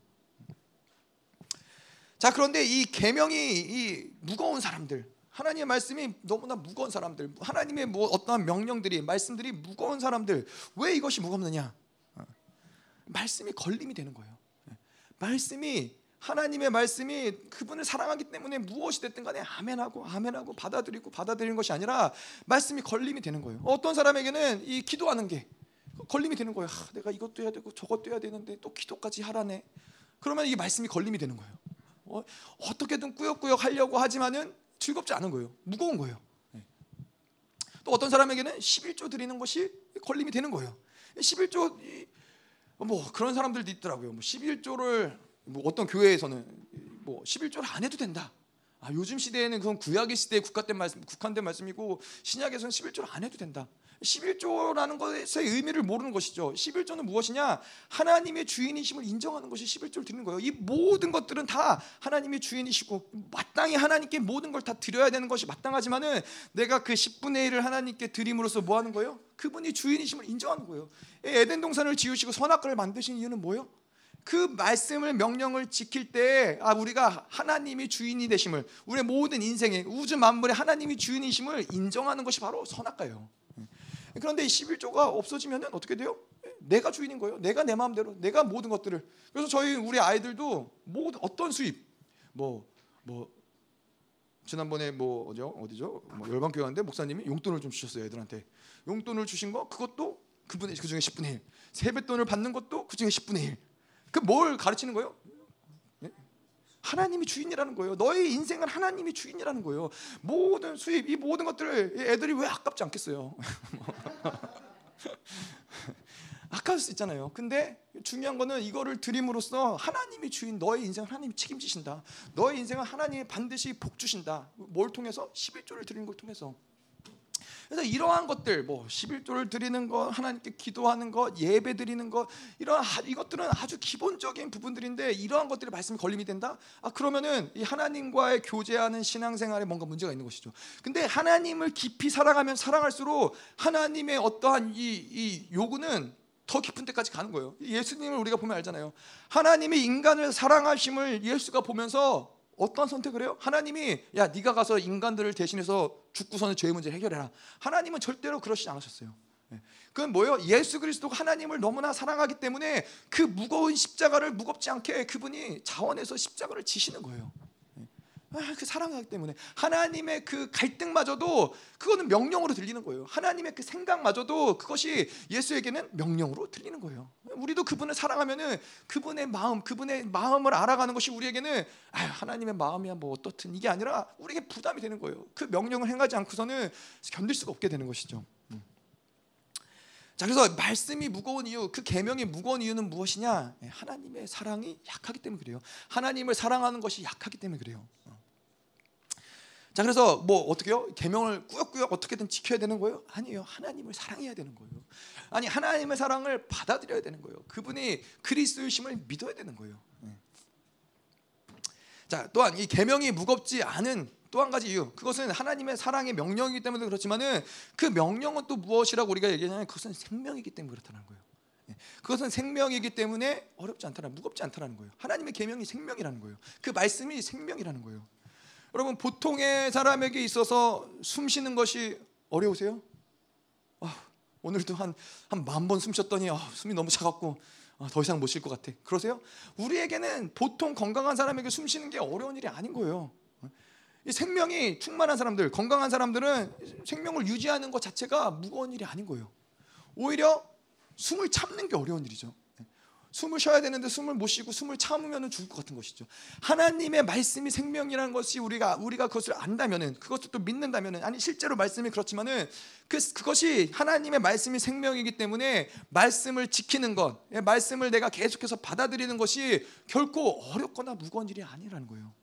어, 왜 그것이 무거운 일이 돼요? 생명임에도 불구하고 우리가 생명이 아닌 사망 가운데 있을 때 그렇다라는 거예요. 사망의 통치 가운데 하나님의 생명과 단절되어 있는 상태에서는 예, 그 말씀이 무겁지만은 하나님이 주시는 그 생명 가운데 그것이 우리에게 생명이 될 때는 그것이 결코 어려운 것이 아니에요. 사랑의 명령으로 받아들이고 예, 그 생명으로 알다시피 알렉산더 대왕이 알렉산더 대왕이 이제 정예 부대를 이끌고 이제 전쟁 가운데 이제 나가잖아요. 근데 이 알렉산더 대왕의 이 정의 정예 부대의 특징은 그의 명령 한 마디면은 즉각적으로 그 명령에 생명마저도 예, 내어줄 수 있는 그러한 정예 부대였다는 것이죠. 그래서 어느 날 이제 이 알렉산더가 이제 군대들을 정예 부대를 이끌고서는 이제 이 성을 함, 함락시키려고 어떤 성에 갔는데 이 성에서 성주가 이제 내려다 보니까는 알렉산더 대왕이 와갖고 항복해라 권유를 하는데 보니까 숫자가 얼마 안 되는 거예요. 그러니까 이 성주가 보고서는 에이, 항복 안 해도 될 것 같은데 그랬더니 너 정말 항복 안 할래? 그러더니 알렉산더가 어떻게 해요? 이, 이 정렬된 군대를 이 낭떠러지 앞에 세우더니 앞으로 가. 그랬더니 정예 부대 군대들이 첫째 줄이 낭떠러지로 주저앉지 않고 나아가서 떨어지고 둘째 줄도 떨어지고 셋째 줄도 떨어지고. 예. 그랬더니 그 성주가 아 멈추라고. 우리 항복하겠다고. 왜 그래요? 아 그냥 좀 더 기다리면 다 죽을 텐데. 제 생각엔 그런데 왜 그래요? 이, 이 성주가 이 그런 왜냐면은 이 그 분야의 리더들 같은 위치에 있는 사람들은 그걸 아는 거예요. 자기도 훈련을 시켜봤을 거 아니에요. 자기도 군대로 훈련 시켜봤을 거 아니에요. 근데 어떤 사람들은 말을 듣지만 어떤 사람들은 말을 지지리도 안 듣고 이러는데 알렉산더의 부대를 보니까는 자기의 생명마저도 그 명령에 생명을 바치는 거예요. 그거를 보니까는 아니 왕의 명령이 이렇게까지 순종하는 부대를 우리가 어떻게 이기느냐. 예. 그걸 알고서 항복했다는 거예요. 자, 근데 우리는 어때요? 우리 하나님의 공동체, 이런 하나님의 나라의 공동체는 하나님의 그 말씀의 명령에 순종하는 기꺼이 우리가 그 생명까지 드리고서 순종하는데 알렉산더 대왕의 정예부대처럼 그가 무서워서 그 명령이 두려워서가 아니라 우리는 그분의 놀라운 사랑을 깨달았기 때문에 그 사랑이 너무나 뜨겁기 때문에 우리의 그 사랑은 그 하나님 받아들인 그 사랑 우리의 생명까지 기꺼이 내어준 데까지 가는 거예요. 알렉산더 대왕의 군대가 무섭겠어요? 하나님의 교회가 무섭겠어요?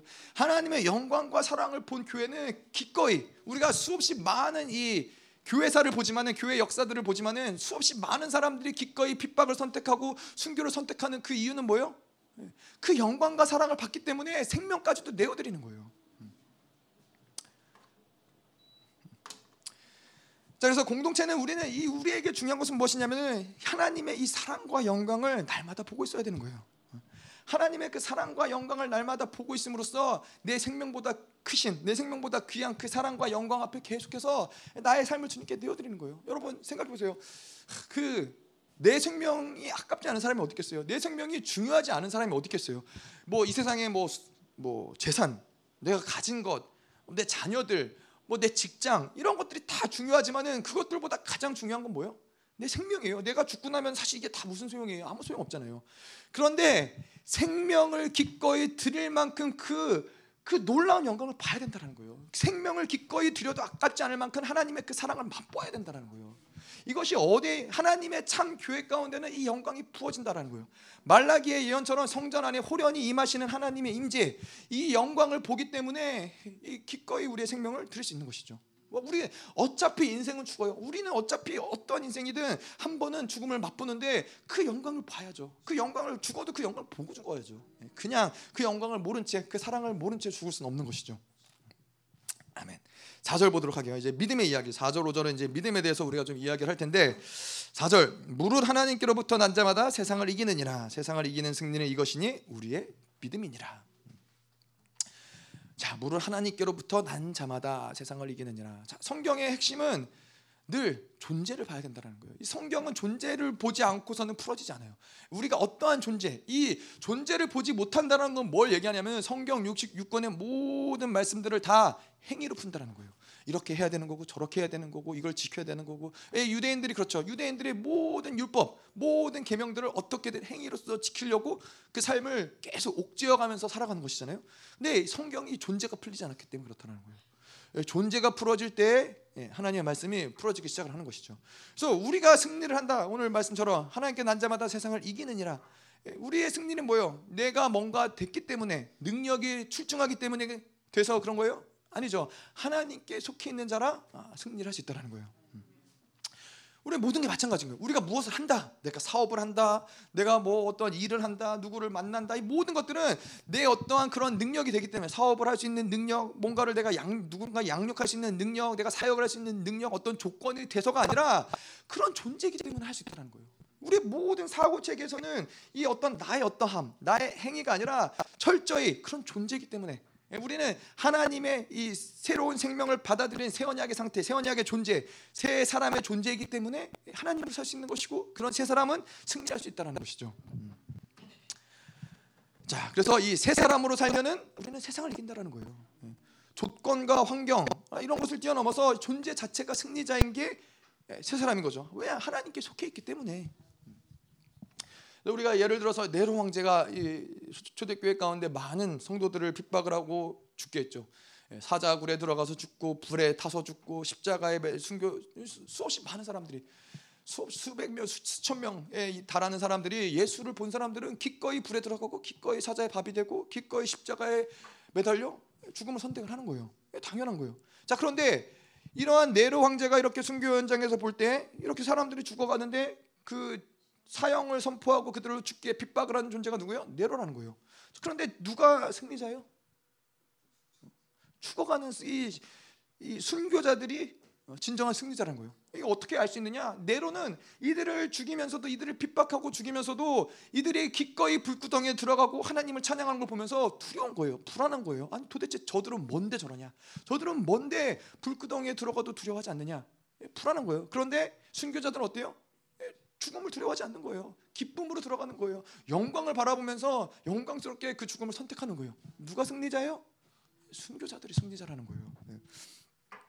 순교자들은 분명히 그들은 죽어지지만은 세상이 감당할 수 없다라는 거예요. 세상의 어떠함 때문에 그들이 이 승리를 빼앗기지 않는다라는 거예요.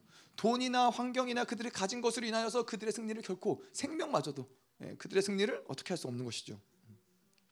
그래서 이 세 사람은 또 이 세 사람은 이 땅에서의 어떤 승리를 보장받는 우리는 그런 존재가 아닌 거예요. 이 우리는 이 영원한 나라, 영원한 그 시간에 우리는 예, 승리를 받아들인 자들입니다. 이것이 중요한 것이 무엇이냐? 이 승리가 바로 최종적인 승리이기 때문에 그래요. 이 땅에서 뭐, 뭐 돈을 많이 받는 것 같고 성공하는 것 같고 뭔가 승리한 것 같고 뭐 네로처럼 큰 나라의 제국의 황제인 것 같고 그것이 승리자인 것 같지만은 예, 그거는 이 땅에서 승리자처럼 보일지 모르지만은 영원한 나라에 갔을 때 그들은 그들은 영원한 죽음, 영원한 사망을 봐야 되고 영원한 패배 가운데 있어야 된다는 것이죠. 그들은 결코 승리자라고 결론 내질 수 없는 존재라는 거예요. 음. 자, 그래서 이 패배의 원인은 무엇이냐? 왜 패배자로 살아가? 왜 패배자로 살아가요? 왜 패배의 원인이 뭐예요? 음. 우리 안에서 이 어떠한 세상이 주는 것들, 세상이 어떠한 것들 때문에 결코 패배는 결정되지 않아요. 다시 말해서 우리 안에서 이 세상의 바벨론에서 살아가면서 묶였던 구조들은 뭐냐면은 아 내가 돈이 없어서 아, 돈이 없어서 망했어. 돈이 없어서 이렇게 실패한 거야. 내가 배우지 못해서 그래. 내가 백이 없어서 그래. 내가 저 사람 때문에 그래. 그래서 나의 패배가 마치 이러한 요소들 때문인 것처럼 착각하게 만드는 거예요. 우리 이 바벨론의 시스템에 살아가는 모든 사고는 그래요. 그래서 내가 무엇인가를 실패했을 때는 계속 그런 것들을 보는 거죠. 조명하는 것이죠. 아, 돈, 돈을 좀 더 내가 투자를 받았어야 되는데, 내가 좀 더 이런 게 있었어야 되는데, 좀 더 이런 사람들을 만났어야 되는데, 아니라는 거예요. 하나님의 사람들은 결코 세상이 우리의 성공과 패배를 결정할 수 있는 존재가 아닌 거예요. 음. 우리의 승리의 이유는 우리는 하나님께 닿기 때문에 하나님의 자녀라는 걸 믿는다면은 그 존재 자체가 승리자인 것이죠. 물은 하나님께로 난 자마다 세상을 이기냐 다른 게 없어요. 세 사람을 유지하는 것이 바로 승리의 비결인 거예요. 우리가 계속 이와일서에서 이야기한 것처럼 세, 세, 세 사람의 이름은 이것이 진리의 명제인 거예요. 하나님은 빛이시다. 네, 우리 또한 하나님의 빛을 받아들이는 우리 또한 그 빛이기 때문에 우리 안에도 어둠이 없다라는 것이죠. 이것을 진리의 명제로 받아들일 때 뭐가 가능해요? 어둠과 싸울 수 있다라는 거예요. 어둠과 싸워서 능히 이길 수 있다라는 거예요. 나한테 속해 있는 게 아니기 때문에 내 한 부분이 아니기 때문에 내가 이거를 받아들이고 살 이유가 없는 거예요. 나는 빛인데 왜 어둠이 내 안에서 이러지? 왜 어둠이 감히 감히 비친 나의 존재에게 어둠이 영향력을 주려고 그러지? 그러고 이 어둠을 기꺼이 내어쫓을 수 있다라는 것이죠. 마찬가지로 세 사람은 기뻐하는 존재이다. 이것이 진리의 명제인 것이죠. 그래서 이러한 자들 진리 기뻐하는 자들에게는 슬픔이 없는 거예요. 모든 사건 속에서 기뻐할 수 있는 거예요. 내 상황, 처지, 뭐 어떤 죽음, 죽음이 내 앞에 가로막혀 있고 내 모든 것이 풀어지지 않고 여전히 나의 연약하고 고통이 있고 이 모든 것들이 나의 기쁨을 빼앗아갈 수 있느냐? 없다라는 거예요. 네. 그것이 진리의 명제이기 때문에 그래요. 음. 자, 그래서 오늘 이야기한 것처럼 세 사람은 승리자이다. 승리자이기 때문에 패배가 없다라는 거예요. 우리는 반드시 세상을 이기는 것이고 반드시 이 패배를 그냥 방치하는 것은 우리에게는 불가능하다는 거예요. 그래서 크리스찬의 다른 이름이 뭐예요? 승리자다. 네, 크리스찬의 다른 이름은 승리자라는 거예요. 이 승리자라는 것은 패배와 관계 없다라는 거예요. 네. 여러분 이거 이것이 믿어지는 것이 우리에게 굉장히 중요해요. 눈에 보이는 것들 절대 이것이 우리의 승리와 패배를 결정짓지 못해요. 이것이 우리를 하여금 승리자임을 의심하게 만들어서는 안 되는 거예요. 지금 뭔가 내가 패배하는 것 같아. 지금은 내가 뭔가 찌질한 것 같아. 지금은 내가 뭔가 안 되는 것 같아. 그렇지만은 그것이 나의 존재를 바꿀 수 없는 거예요. 그래서 우리에게는 이게 이 야곱이 그랬듯이 야곱이 뭐 이름 자체가 어, 뭐 도둑놈이고 뭐 나쁜 사기꾼이고 나쁜 짓도 많이 하고 그랬지만은 야곱이 귀했던 건 뭐예요? 그 정체성을 팔아먹지 않았다는 거예요. 그 존귀를 정체 정, 그 존재에 대한 존귀를 야곱은 알았다는 거예요. 이것을 빼앗긴 에서는 그래서 그 인생이 결코 영광스럽지 못한 거예요. 자, 그래서 이 승리의 조건은 바로 이 세 사람이다. 근데 이 세 사람이나 또 무엇이냐? 바로 예수가 모든 것을 승리를 이끄셨다는 것을 믿는 존재가 바로 세 사람인 것이죠. 자, 우리가 승리의 이유를 보자면은 승리의 이유는 그래요. 예수가 세상을 이기셨어요. 요한복음 16장 33절 세상에서는 너희가 환란을 당하나 담대하라 내가 세상을 이겼노라. 그분들이 그분이 세상을 이기셨어요. 근데 뭐라 그래요? 예수님이 우리를 청구하세요. 예수님이 우리를 형제라 그러세요. 여러분 그렇잖아요. 가족 중에 한 명이 잘 되면은 가족은 되는 거예요. 그래서 자녀가 이렇게 많아야 되는 거예요. 네 명 중에 한 명은 잘 되겠죠. 한 명이 잘 되면은 아 그러면은 뭐 가족들 다뭐 걱정할 거 없이 사는 거예요. 근데 우리 가족 중에 우리 형제 중에 누가 잘 됐어요? 예수님이 잘 된 거예요. 예수님이 그 영광 가운데 우리를 이끌고 들어가시는 거예요. 예수님이 그 영, 이 모든 이 땅 가운데서 그분이 한 번도 죄를 짓지 않으시고 그분이 부활하시고 승리하셨기 때문에 그의 형제들은 뭐예요? 다 승리자로 그 승리자의 반열에 서는 거예요. 어, 부끄럽고 수치스럽고 아, 나 아무것도 안 했는데 그럴 이유가 없어요. 우리가 잘한 건 뭐예요? 예수의 형제가 됐다라는 거 그거 하나만 있으면은 모든 것이 문제되지 않는다라는 거예요. 음. 자, 또 승리의 이유는 뭐예요? 예, 우리는 하나님의 소유이고 하나님이 책임지신다라는 거예요. 요한 1서 4장 4절 자녀들아 너희는 하나님께 속하였고 예, 그리고 그리고 또 그들을 이겼나니 예, 뭐요? 하나님의 소유라는 거예요. 다시 말해서 하나님의 소유는 하나님이 책임지시지 않으시겠어요?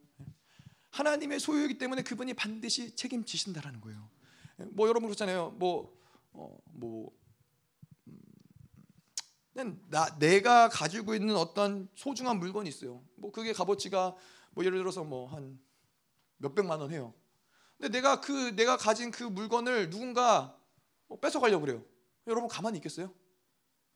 안 되죠. 아니 10원짜리 한 장도 그냥 가져가면 싸울 판인데 몇 백만 원짜리 소중한 거를 가져가려고 그러면 저희들 저희 아이들 보면 100원짜리 가지고서는 어 이거 내 건데 왜 가져갔냐 뭐 이러고 싸우거든요. 네. 그런데 이 하나 우리는 하나님의 소유라는 거예요. 어떤 물건이 아니라 하나님이 생명을 주시고 얻으신 하나님이 그 독생자 아들을 주시고 얻으신 그러한 자들 하나님의 소유인데 하나님의 소유를 원수들이 짓밟고 원수들이 농락하고 원수들이 승리를 선포하는 것을 하나님이 그냥 방치해 두시겠냐라는 거예요.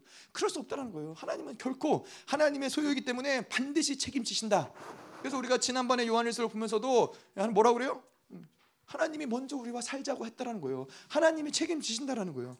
그분이 쿡쿡 옆구리를 찌르면서 너 나랑 같이 살자.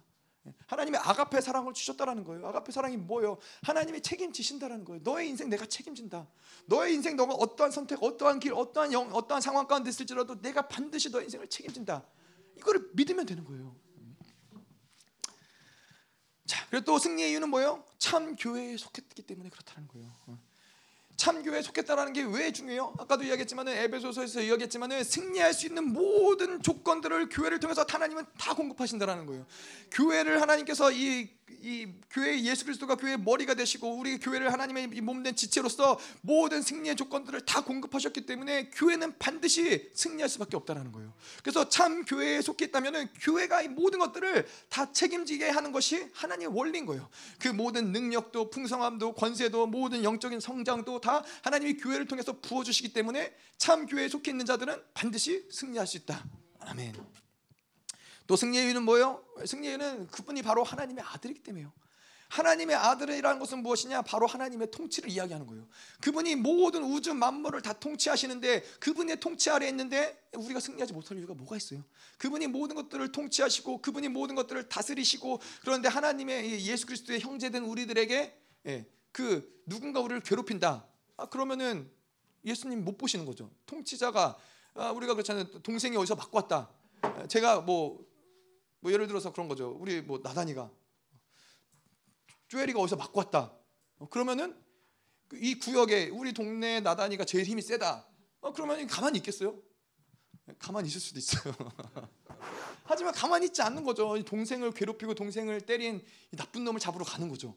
잡으러 가지만은 갔는데 어, 나보다 키도 크고 나이도 많고 형이고 그러면 어떻게 해요? 그러면 죄송하다 그러고 이제 예, 동생 잘 잘 관리하겠다 그러고 데리고 와야죠. 근데 이제 하나님이 중요한 건 뭐예요? 그분은 통치자시고 그분은 그분은 이 모든 세상보다 그분이 훨씬 크신 분이에요. 그분과 비할 수 있는 분이 아무도 없다라는 거예요. 우주 모든 이 우주 모든 만물, 영계와 피조계 모든 만물 가운데서 하나님이 크신데 그 크신 차원이 무엇이냐? 모든 dimension이 다른 거예요. 어떠한 이 원수들마저도 원수들마저도 그 차원 영계의 어떠한 존재들마저도 루시퍼마저도 하나님과 비교할래야 비교할 수가 없는 존재라는 것이죠. 어떠한 비유를 드셨냐면은 예, 여러분 개미 500마리가 있어요. 500만 마리가 있어요. 개미 500만 마리가 몰려오면 여러분들 두려워하시겠어요? 하, 개미가 나를 죽일 수도 있어. 저 개미 어떻게 어떡하지? 막 두려워하시겠어요? 저 시커멓게 개미들이 몰려오면은 뭐 저는 모르겠지만 저는 안 그러겠지만 목사님은 어렸을 때 많이 그랬다고 그러더라고요. 개미 집을 찾아가지고 거기에다가 이제 오줌을 갈겨넣어서 개미 집에 홍수를 이렇게 막 나가지고 개미를 다 몰사시키는. 아니 개미 500마리가 오면 그게 뭐가 문제가 되겠어요? 그냥 뭐 그걸 밟든 호수를 뿌리든 물을 뿌리든 뭐 하여튼 개미가 몇백만 마리가 와도 문제될 거 없다는 거예요. 다른 차원이기 때문에 하나님에게 이 땅에 어떠한 것들은 문제될 게 아무것도 없어요. 그것이 나의 눈에는 문제예요. 나의 연약함, 나의 한계, 나의 어떤 악함들 나에게는 문제지만은 하나님께 속한 하나님께는 이것이 결코 문제되지 않는다라는 거예요. 우리에게는 이것이 믿는 것이 중요한 것이죠. 음. 자, 그렇기 때문에 이 세 사람은 결코 이 세상이 원하는 방식으로 살 수 없는 거예요. 살아서는 안 되고 살 수 없는 거예요. 내가 여전히 세상에 원하는 방식으로 내 삶을 살아가고 있다. 내 삶을 영위하고 있다. 세상이 요구하는 것들, 세상의 기준들, 세상의 것들로 살아가고 있다. 이건 뭐냐면은 하나님의 차원과 상관없는 삶을 살고 있다는 증거라는 거예요. 성령은 세상이 원하는 방식으로 나를 살아 내가 살아가는 것을 그분은 기뻐하지 않으세요. 왜냐하면 성령은 다른 차이 시키는 대로 노예처럼 살아가는 것을 하나님이 원하시는 것이 내 성령이 내 안에 세상의 방식대로 살지 말라는 거예요. 이 세상이 요구한 대로 살 필요가 없다라는 거예요. 굽신거리면서 세상에 막 이걸 잃어버릴까봐 안절부절하면서 살 필요가 없다라는 거예요. 성 이용하기 때문에 그래요. 내가 필요할 때만 내가 그분 내가 그 뭔가가 필요할 때만 뭔가 도움이 필요할 때만 그분을 간헐적으로 이용하기 때문에 다시 말하자면은 성령을 악세사리로 삼기 때문에 그래요. 내가 필요할 때 아 여기 귀걸이 해야지. 아 내가 오늘은 반지 해야지. 아니라는 거예요. 성령과 살아가는 거는 결코 그분을 전적으로 우리의 인생 가운데 앞세우는 거예요. 그분이 움직이지 않으면 나도 움직이지 않는 거예요. 그분이 앞서 가시고 우리를 이끌어 가실 때 그분을 따라가는 거예요. 전면적으로 성령이 우리의 전면적으로 우리를 앞세워 앞, 앞서서 가시고 우리는 그분을 따라가는 것이죠. 그럴 때 우리는 하나님의 차원에서 일하는 것들을 우리 삶 가운데 경험하는 거예요. 네. 하나님의 차원에서 뭐 모르죠. 어떠한 일들 하나님 하실지. 그지만 하지만은 그렇게 성령이 전면적으로 우리 이끄는 삶을 살아갈 때는 아침마다 일어날 때 늘 기대감이 있는 거예요. 네. 여러분 그렇잖아요. 내가 만약에 음, 나에게 가장 중요한 게 예를 들어서 차예요. 막 나의 인생의 모든 것들을 다 투자해 갖고 좋은 차를 샀어요.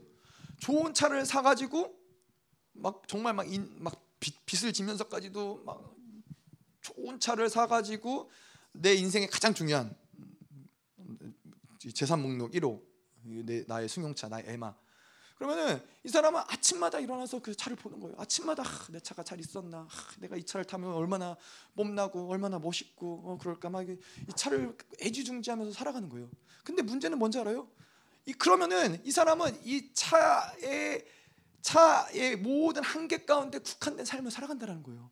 차가 긁히면은 아, 이거 누가 긁었나 이거 고쳐야 되면 또 돈을 해갖고 이걸 고쳐야 되고 그그 그 굴레에서 매이면서 살아갈 수밖에 없다는 거예요. 근데 많은 사람들이 이것을 알지 못하고 인생을 그렇게 살아가요. 돈에 매여가지고 돈의 한계 가운데 내가 이거 있으면 살고 없으면 죽을 것 같고 사람의 한계 가운데 내 저 사람 없으면 나 못 살 것 같은데 이런 한계 가운데 살아간다는 거예요. 그건 뭐예요? 근데 우리가 성령을 앞세워서 전면적으로 살아갈 때는 이러한 어떤 한계가 없는 거예요. 내가 돈이 한 푼도 없지만은 성령이 나를 이끌어 새로운 일들 행하실 것들을 늘 기대할 수 있는 거예요. 나에게 주변에 아무도 나를 인정해 주는 사람이 없지만은 그것도 문제가 안 되는 거예요. 성령이 또 어떻게 어떤 사람들을 만나게 할지 아무 문제가 되지 않는 거예요. 그래서 날마다 기대하는 거예요. 하, 성령이 오늘 또 어떤 일들을 행하시기 원하십니까? 이러한 기대와 감격이 이제 우리 우리 교회 가운데도 풀어지는 거예요. 풀어져야 되는 거예요. 뭔가 생각하지 못했던 사람들이 생각하지 못했던 일들이 우리 삶 가운데 풀어지고 알게 되고 만나게 되고 행해지게 되고 또 그걸 통해서 또 우리 악들을 보게 하시고 또 그걸 또 해결하며 또 하나님과 더 깊어지고 또 하나님이 또 새로운 것들을 보여주시고 새로운 기대감으로 살아가게 하시고 예. 그래서 결코 인생이 우리가 죽는 날까지도 인생을 마치는 그날까지도 하나님을 향한 기대감이 늘 충만해야 되는 거예요. 예. 자 아, 그렇기 때문에 우리가 현실적으로 우리에게 보이는 패배를 우리는 인정해서는 안 되는 거예요. 예. 여러분 이 나폴레옹이 그런 얘기했잖아요. 내 사전에 불가능에는 없다. 근데 하나님의 사전에는 불가능이 문제가 아니라 우리의 존재 자체가 결코 패배란 결코 질 수 있는 존재가 아니라는 거예요. 그거를 그거를 받아들여야 돼요. 여러분 패배를 많은 우리가 인생을 살아가다 보면은 많은 시간에 현실적으로 패배를 경험하고 또 패배를 경험하고 안 되는 일들을 경험하고 장벽들을 경험하고 이러다 보면은 계속 패배를 인정하고 살아가게 돼요. 아, 이건 안 되는 거야. 아 이건 해도 안 돼. 그러면은 계속 뭐 돈이 없으면 주눅 들고 뭐 배운 것이 없어서 주눅 들고 뭐 계속 뭐 저 사람보다 내가 가진 게 없어서 주눅 들고 공부 못해서 주눅 들고 계속 뭐예요? 이거는 패배를 인정하고 사는 삶인 거예요. 계속 아까도 이야기한 대로 나의 삶의 boundary를 계속 내가 치는 거예요. 아 이건 안 돼, 이건 안 돼, 이건 안 돼. 예. 자 패배를 인정하는 건 왜 그러는 거예요? 하나님의 말씀을 믿지 못하는 거예요. 하나님 말씀 믿지 못하는 거예요. 하나님의 약속을 믿지 못하는 거예요. 그 증거가 뭐예요? 우리의 삶을 계속 끊임없이 누군가 비교하고 질투하고 시기하고 절망하고 눌리고 이런 삶을 살아가는 이유예요. 예. 여러분 생각해 보세요. 내가 내가 승리자인데 내가 이런 하나님의 놀라운 권세와 이런 영광 가운데서 내가 승리자인데 누구랑 비교하겠어요? 아니 비교하는 게 무슨 의미가 있어요? 누구를 질투하는 게 무슨 의미가 있어요? 뭘 시기하고 왜 눌리겠어요? 내가 승리자인데 왜 이러한 삶을 살아요? 왜 질투하고 왜 시기하고 왜 비교하고 왜 판단해요? 내가 그 승리를 믿지 못하기 때문에 그러는 거예요. 그래서 그렇게 그러한 삶을 살아가 결국에는 스스로 의롭다 여기는 거예요. 스스로 아, 그래도 뭐 이 정도면 됐지 뭐 스스로 의로운 삶을 어, 선택하는 것이죠. 근데 하나님 믿는 사람들은 이렇게 사는 게 아니에요. 하나님을 믿는 사람들은 반드시 반드시 승리한다는 걸 믿는 거예요. 우리가 아까도 이야기한, 것처럼 우리는 그분의 소유이기 때문에 우리는 승리하는 것이고 그분이 반드시 우리를 책임지실 것이기 때문에 우리는 승리하는 것이고 하나님의 통치가 우리에게 있기 때문에 승리하는 것이고 하나님이 세상보다 크시기 때문에 우리는 승리한다는 것을 믿는 거예요. 아멘. 5절 아, 마지막으로 5절 보도록 하겠습니다. 아, 예수께서 하나님의 아들이심을 믿는 자가 아니면 세상을 이기는 자가 누구냐? 음. 자, 우리가 아까도 이야기했지만 하나님의 아들이다라고 표현할 때는 뭐요? 예, 통치권을 이야기하는 거예요. 예, 하나님이 그 아들에게 하나님의 통치권을 주셨어요. 음. 그래서 우주 만물 영계와 피족의 모든 것들을 그분이 통치하시는 것이죠. 예. 자, 그래서 이 하나님의 아들, 이 통치권에 관한 이야기를 할 때 이 요한계시록에 보면은 어, 하나님이 이 모든 그 재앙을 내리시고 천사들이 재앙을 내리고 이럴 때 권세를 주신다라는 표현을 쓸 때 에도데라는 이 헬라어가 있어요. 에도데라는 것이 바로 이 우리가 이제 어, 뭐, 어, 뭐 주다 뭐 이런 표현이지만 이걸 권세 권세를 주다 뭐 이렇게 표현할 수 있는데 이것은 무엇이냐면은 이 하나님이 이 세상의 마지막 때 공중의 권세 잡은 자, 이 원수들마저도 하나님의 통치권 아래 있다라는 거예요. 원수들의 모든 어떤 마지막 때 적그리스도가 난리치고 뭐 음녀가 난리치고 뭐 루시퍼가 난리치는 것 같지만은 세상에 그들로 인해서 멸망당하는 것 같지만은 그 모든 것들도 하나님의 통치 아래 있다라는 거예요. 하나님의 질서 아래 있다라는 거예요. 하나님 원수들의 어떠함들, 원수들의 어떤 극악함들, 원수들의 어떤 이 권세들, 이 모든 것들이 아무리 우리가 볼 때는 두려운 일이고 무서운 일이지만은 이것이 하나님의 질서 밖으로는 결코 나갈 수 없다. 하나님의 통치권 밖으로는 나갈 수 없다라는 거예요. 그래서 이렇게 하나님의 통치권을 믿는 우리들에게 있어서는 원수가 무슨 짓을 해도 두렵지 않은 거예요. 원수가 무슨 짓을 해도 네 마음대로 해봐라. 결국 누가 승리하느냐? 우리가 승리한다라는 거예요. 결국 하나님의 자녀들이 승리한다라는 거예요. 예. 그래서 원수들이 어떠함들에 대해서 그래서 우리가 영적 전쟁을 하더라도 결코 두렵지 않은 이유는 뭐예요? 예, 이 승리를 믿기 때문에 그런 거예요. 하나님의 통치권을 믿기 때문에 그런 거예요. 예, 우리가 뭐 인도 한복판에 갔다 놔도 두렵지 않고 영적 전쟁 할 수 있는 건 이유는 뭐예요? 예, 이 통치권을 믿기 때문에 그래요. 근데 이 통치권을 믿지 못하는데 이제 인도에 가면은 이제 깨지고 박살나고 귀신 들고 어려운 것이죠. 하나님의 통치권을 절대적으로 믿어야 되고 우리는 승리자로 부르셨다는 걸 절대적으로 믿을 때 원수들은 그 믿는 자들을 두려워하는 거예요. 예수가 그리스도인 것을 믿는 자들을 두려워하는 거예요. 자, 하나님의 아들이 통치권을 받으셨는데 그 통치권의 대전제가 무엇이냐? 예, 하나님의 예수, 하나님의 아들 예수의 통치권의 그 대전제는 무엇이냐면은 세상은 반드시 멸망하고 하나님의 자녀는 반드시 승리한다. 예, 원수는 반드시 패배하고 하나님의 교회는 반드시 승리한다. 이것이 그분이 통치하신다면은 반드시 일어나는 사건이라는 것을 그 통치권의 전제로 삼고 있는 거예요. 그럼 우리는 승리자예요? 우리는 승리자라는 거예요. 하나님의 교회는 반드시 승리한다라는 거예요. 이것을 우리가 믿는 것이 중요한 것이죠. 음. 그래서 우리가 패배하는 유일한 이유는 무엇이에요? 믿지 못하기 때문에 그렇다는 거예요. 예, 원수가 이길 수 있기 때문에 우리가 지는 게 아니에요. 원수가 힘이 강력하기 때문에 우리가 지는 게 아니에요. 세상이 뭔가 대단하기 때문에 우리가 패배하는 게 아닌 거예요. 우리의 패배 유일한 이유는 이것을 단순히 믿지 못하기 때문에 예수가 그리스도의 심을 믿지 못하기 때문에 예수가 하나님의 아들인 것을 믿지 못하기 때문에 패배하는 그것이 유일한 이유예요. 속지 않으면 되는 거예요. 그래서 우리는 어떠한 순간에도 원수들이 어떠한 눌리, 눌릴 수 있죠. 공격을 받을 수 있죠. 몸이 아플 수 있죠. 하지만은 단 한순간도 그 패배를 인정하면 안 돼요. 반드시 나는 승리자라는 것을 패배하고 두 번 패배하고 이러면서 패배가 나의 흐름이 되어버리면은 예, 그러면은 결코 그 사람 이것이 참이 예, 어려운 부분이죠. 예. 우리가 패배당할 수 있지만은 반드시 어려워지는 사건이 되는 거예요. 물론 뭐 하나님이 그것을 또 한 번의 승리로도 바꿀 수 있지만은 하나님과 늘 살아가는 존재는 내가 오늘 패배했을지라도 뭔가 내가 나의 삶이 패배인 것처럼 보일지라도 그 결코 그 패배를 또 한 번의 패배로 또 한 번의 패배로 만들어갈 수 없는 거예요. 우리가 승리자라는 것을 믿는다면은 이 패배가 어, 열받는 거예요. 화나는 거예요. 아니 내가 승리자인데 어떻게 내가 이렇게 패배할 수 있지? 내가 어떻게 원수들을 이렇게 깨줄 수 있지? 내가 속았구나. 다시는 속지 않으리라. 내가 다시는 이 패배 흐름을 만들어가지 않고 하나님의 승리의 흐름으로 이 모든 것들을 계속 변화시키고 어, 바꿔드리는 바꿔야 된다는 것이죠. 자, 그래서 오늘 말씀을 이렇게 마치도록 하겠습니다. 그래서 우리에게 있어서 이 믿음과 사랑이 연합되어지고 통합되어지는 것이 굉장히 중요하고 이 하나님의 이러한 것을 믿는 것은 무엇이냐? 그분이 하나님이 아들이심을 믿는 것이고 우리가 승리자라는 것을 믿는다라는 거예요. 음. 그래서 하나님 우리가 오늘 기도할 때도 하나님 우리 안에서 어떠한 영역이든 간에 이 세상의 어떠한 이 조건 아래에서 내가 패배자로 여겨졌던 부분들, 패배의 흐름들이 있다면은 하나님 모든 패배 흐름들을 이 시간 완전히 다 끊어내기 원합니다. 육신의 연약함들 마찬가지고 하나님 우리의 어떠한 이, 이 가문의 묶임들도 마찬가지고 하나님 나의 어떠한 영적인 한계들도 마찬가지고 하나님 우리는 결코 패배할 수 없는 존재입니다. 하나님 우리가 이 뭐 교회적으로도 마찬가지고. 하나님 교회적으로도 뭔가 하나님의 승리가 어디 있나? 하나님 우리가 승리하고 있는가? 하나님 이 승리가 확연하게 보이기 전부터 하나님의 승리를 믿게 하시옵소서. 저 멀리 손바닥만한 구름이 다가오는 것만을 보고서도 아 하나님의 영광이 다가오고 있구나. 이것을 알 수 있는 것처럼 하나님 그 승리가 전면적으로 우리에게 다가오기 전부터 하나님 우리에게 마치 이것이 칠흑 같은 어둠이라고 느껴지는 그 순간에도 여전히 나의 몸은 고통스러울지라도 하나님 결코 패배를 인정하지 말지어다. 결코 그것을 패 패배로 인정하는 것이 아니라 하나님 패배 가운 패배처럼 보이는 이 어둠 가운데서도 하나님의 승리를 보게 하시옵소서. 하나님의 승리를 선포하게 하시옵소서. 하나님께서 우리가 이것을 믿음으로 선포하니 우리 안에 역사는 모든 패배 여름들을 완전히 다 제거하시고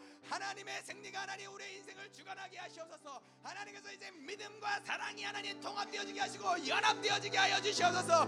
하나님을 믿는 자, 그리스도를 믿는 자, 하나님 이제 그 사랑을 받아들이는 자가 하나님 이제 놀랍도록 그 영광을 보게 하여 하나님 더 강력하게 임하셔서 아멘 하나님 그렇습니다. 하나님 주위를 둘러보면은 하나님 나 홀로 남겨진 것 같고 하나님 어디에도 도움을 찾을 수도 구할 수도 하나님 어디에도 평안을 위안을 받을 수도 없는 것 같지만은 하나님 내 안에 계신 분이 계십니다. 오늘도 내 안에서 역사하고 계시며 오늘도 내 안에서 나의 이름을 부르시며 내가 너와 함께한다. 너의 이름은 승리자라. 내가 너를 승리자로 불렀노라. 이제 너는 그 승리의 행진 가운데 나와 동참하자. 이 영광스러운 행진에 나와 함께하자. 하나님 이제 모든 모든 모든 원수의 무장을 해제하며 하나님 우리를 승리를 이끄신 그분을 따라가게 하시옵소서. 결코 하나님 어떠한 패배도 인정하지 않게 하시옵소서. 하나님 육체의 패배, 하나님 어떠한 관계의 패배, 어떠한 영적인 패배, 어떠한 감정의 패배, 하나님 모든 패배의 고리들을 하나님 오늘 완전히 다 끊어버렸사오니 하나님 결코 이제는 패배를 논하는 자들이 아니라 하나님 승리 가운데 영광의 주님을 만나게 하시며 하나님과 승리를 논하게 하시고 승리의 노래를 부르게 하시며 영원한 승리가 너에게 있노라 내가 너에게 영원 영원한 승리를 주었노라. 하나님 그 승리 앞에 서게 하여 주시옵소서 하나님 오늘도 귀한 예물을 가지고 주님께 나왔습니다. 하나님 예물을 드리는 손길을 주님 축복하여 주시옵소서. 하나님 이 드리는 모든 예물 가운데서 하나님의 승리를 인치시고 확증하시옵소서. 이제 이 예물을 드린 모든 자들이 어디를 가든지 어디를 밟든지 누구를 만나든지 하나님 그들을 통하여서 승리가 선포되어지게 하시며 하나님 모든 패배의 흐름들 모든 원수의 흐름들이 완전히 반전되어 승리를 이끌어가는 역사를 주님 이루어 주시옵소서. 이제는 교회 머리 대신 우리 구주 예수 그리스도의 은혜와 아버지 하나님의 끝없는 사랑과 성령 하나님의 내주 교통 위로 충만케 하신 역사가 오늘도 승리가 아닌 다른 것을 결코 선택하기로 선택하지 않기로 결단하는 사랑하는 성도들과 그 가정과 직장과 자녀와 기업과 비전 위에 이 나라 민족과 전 세계 파송된 사랑하는 선교사들과 생명사역과 열방 교회 위에 이제로부터 영원토로 함께 있을지어다 아멘.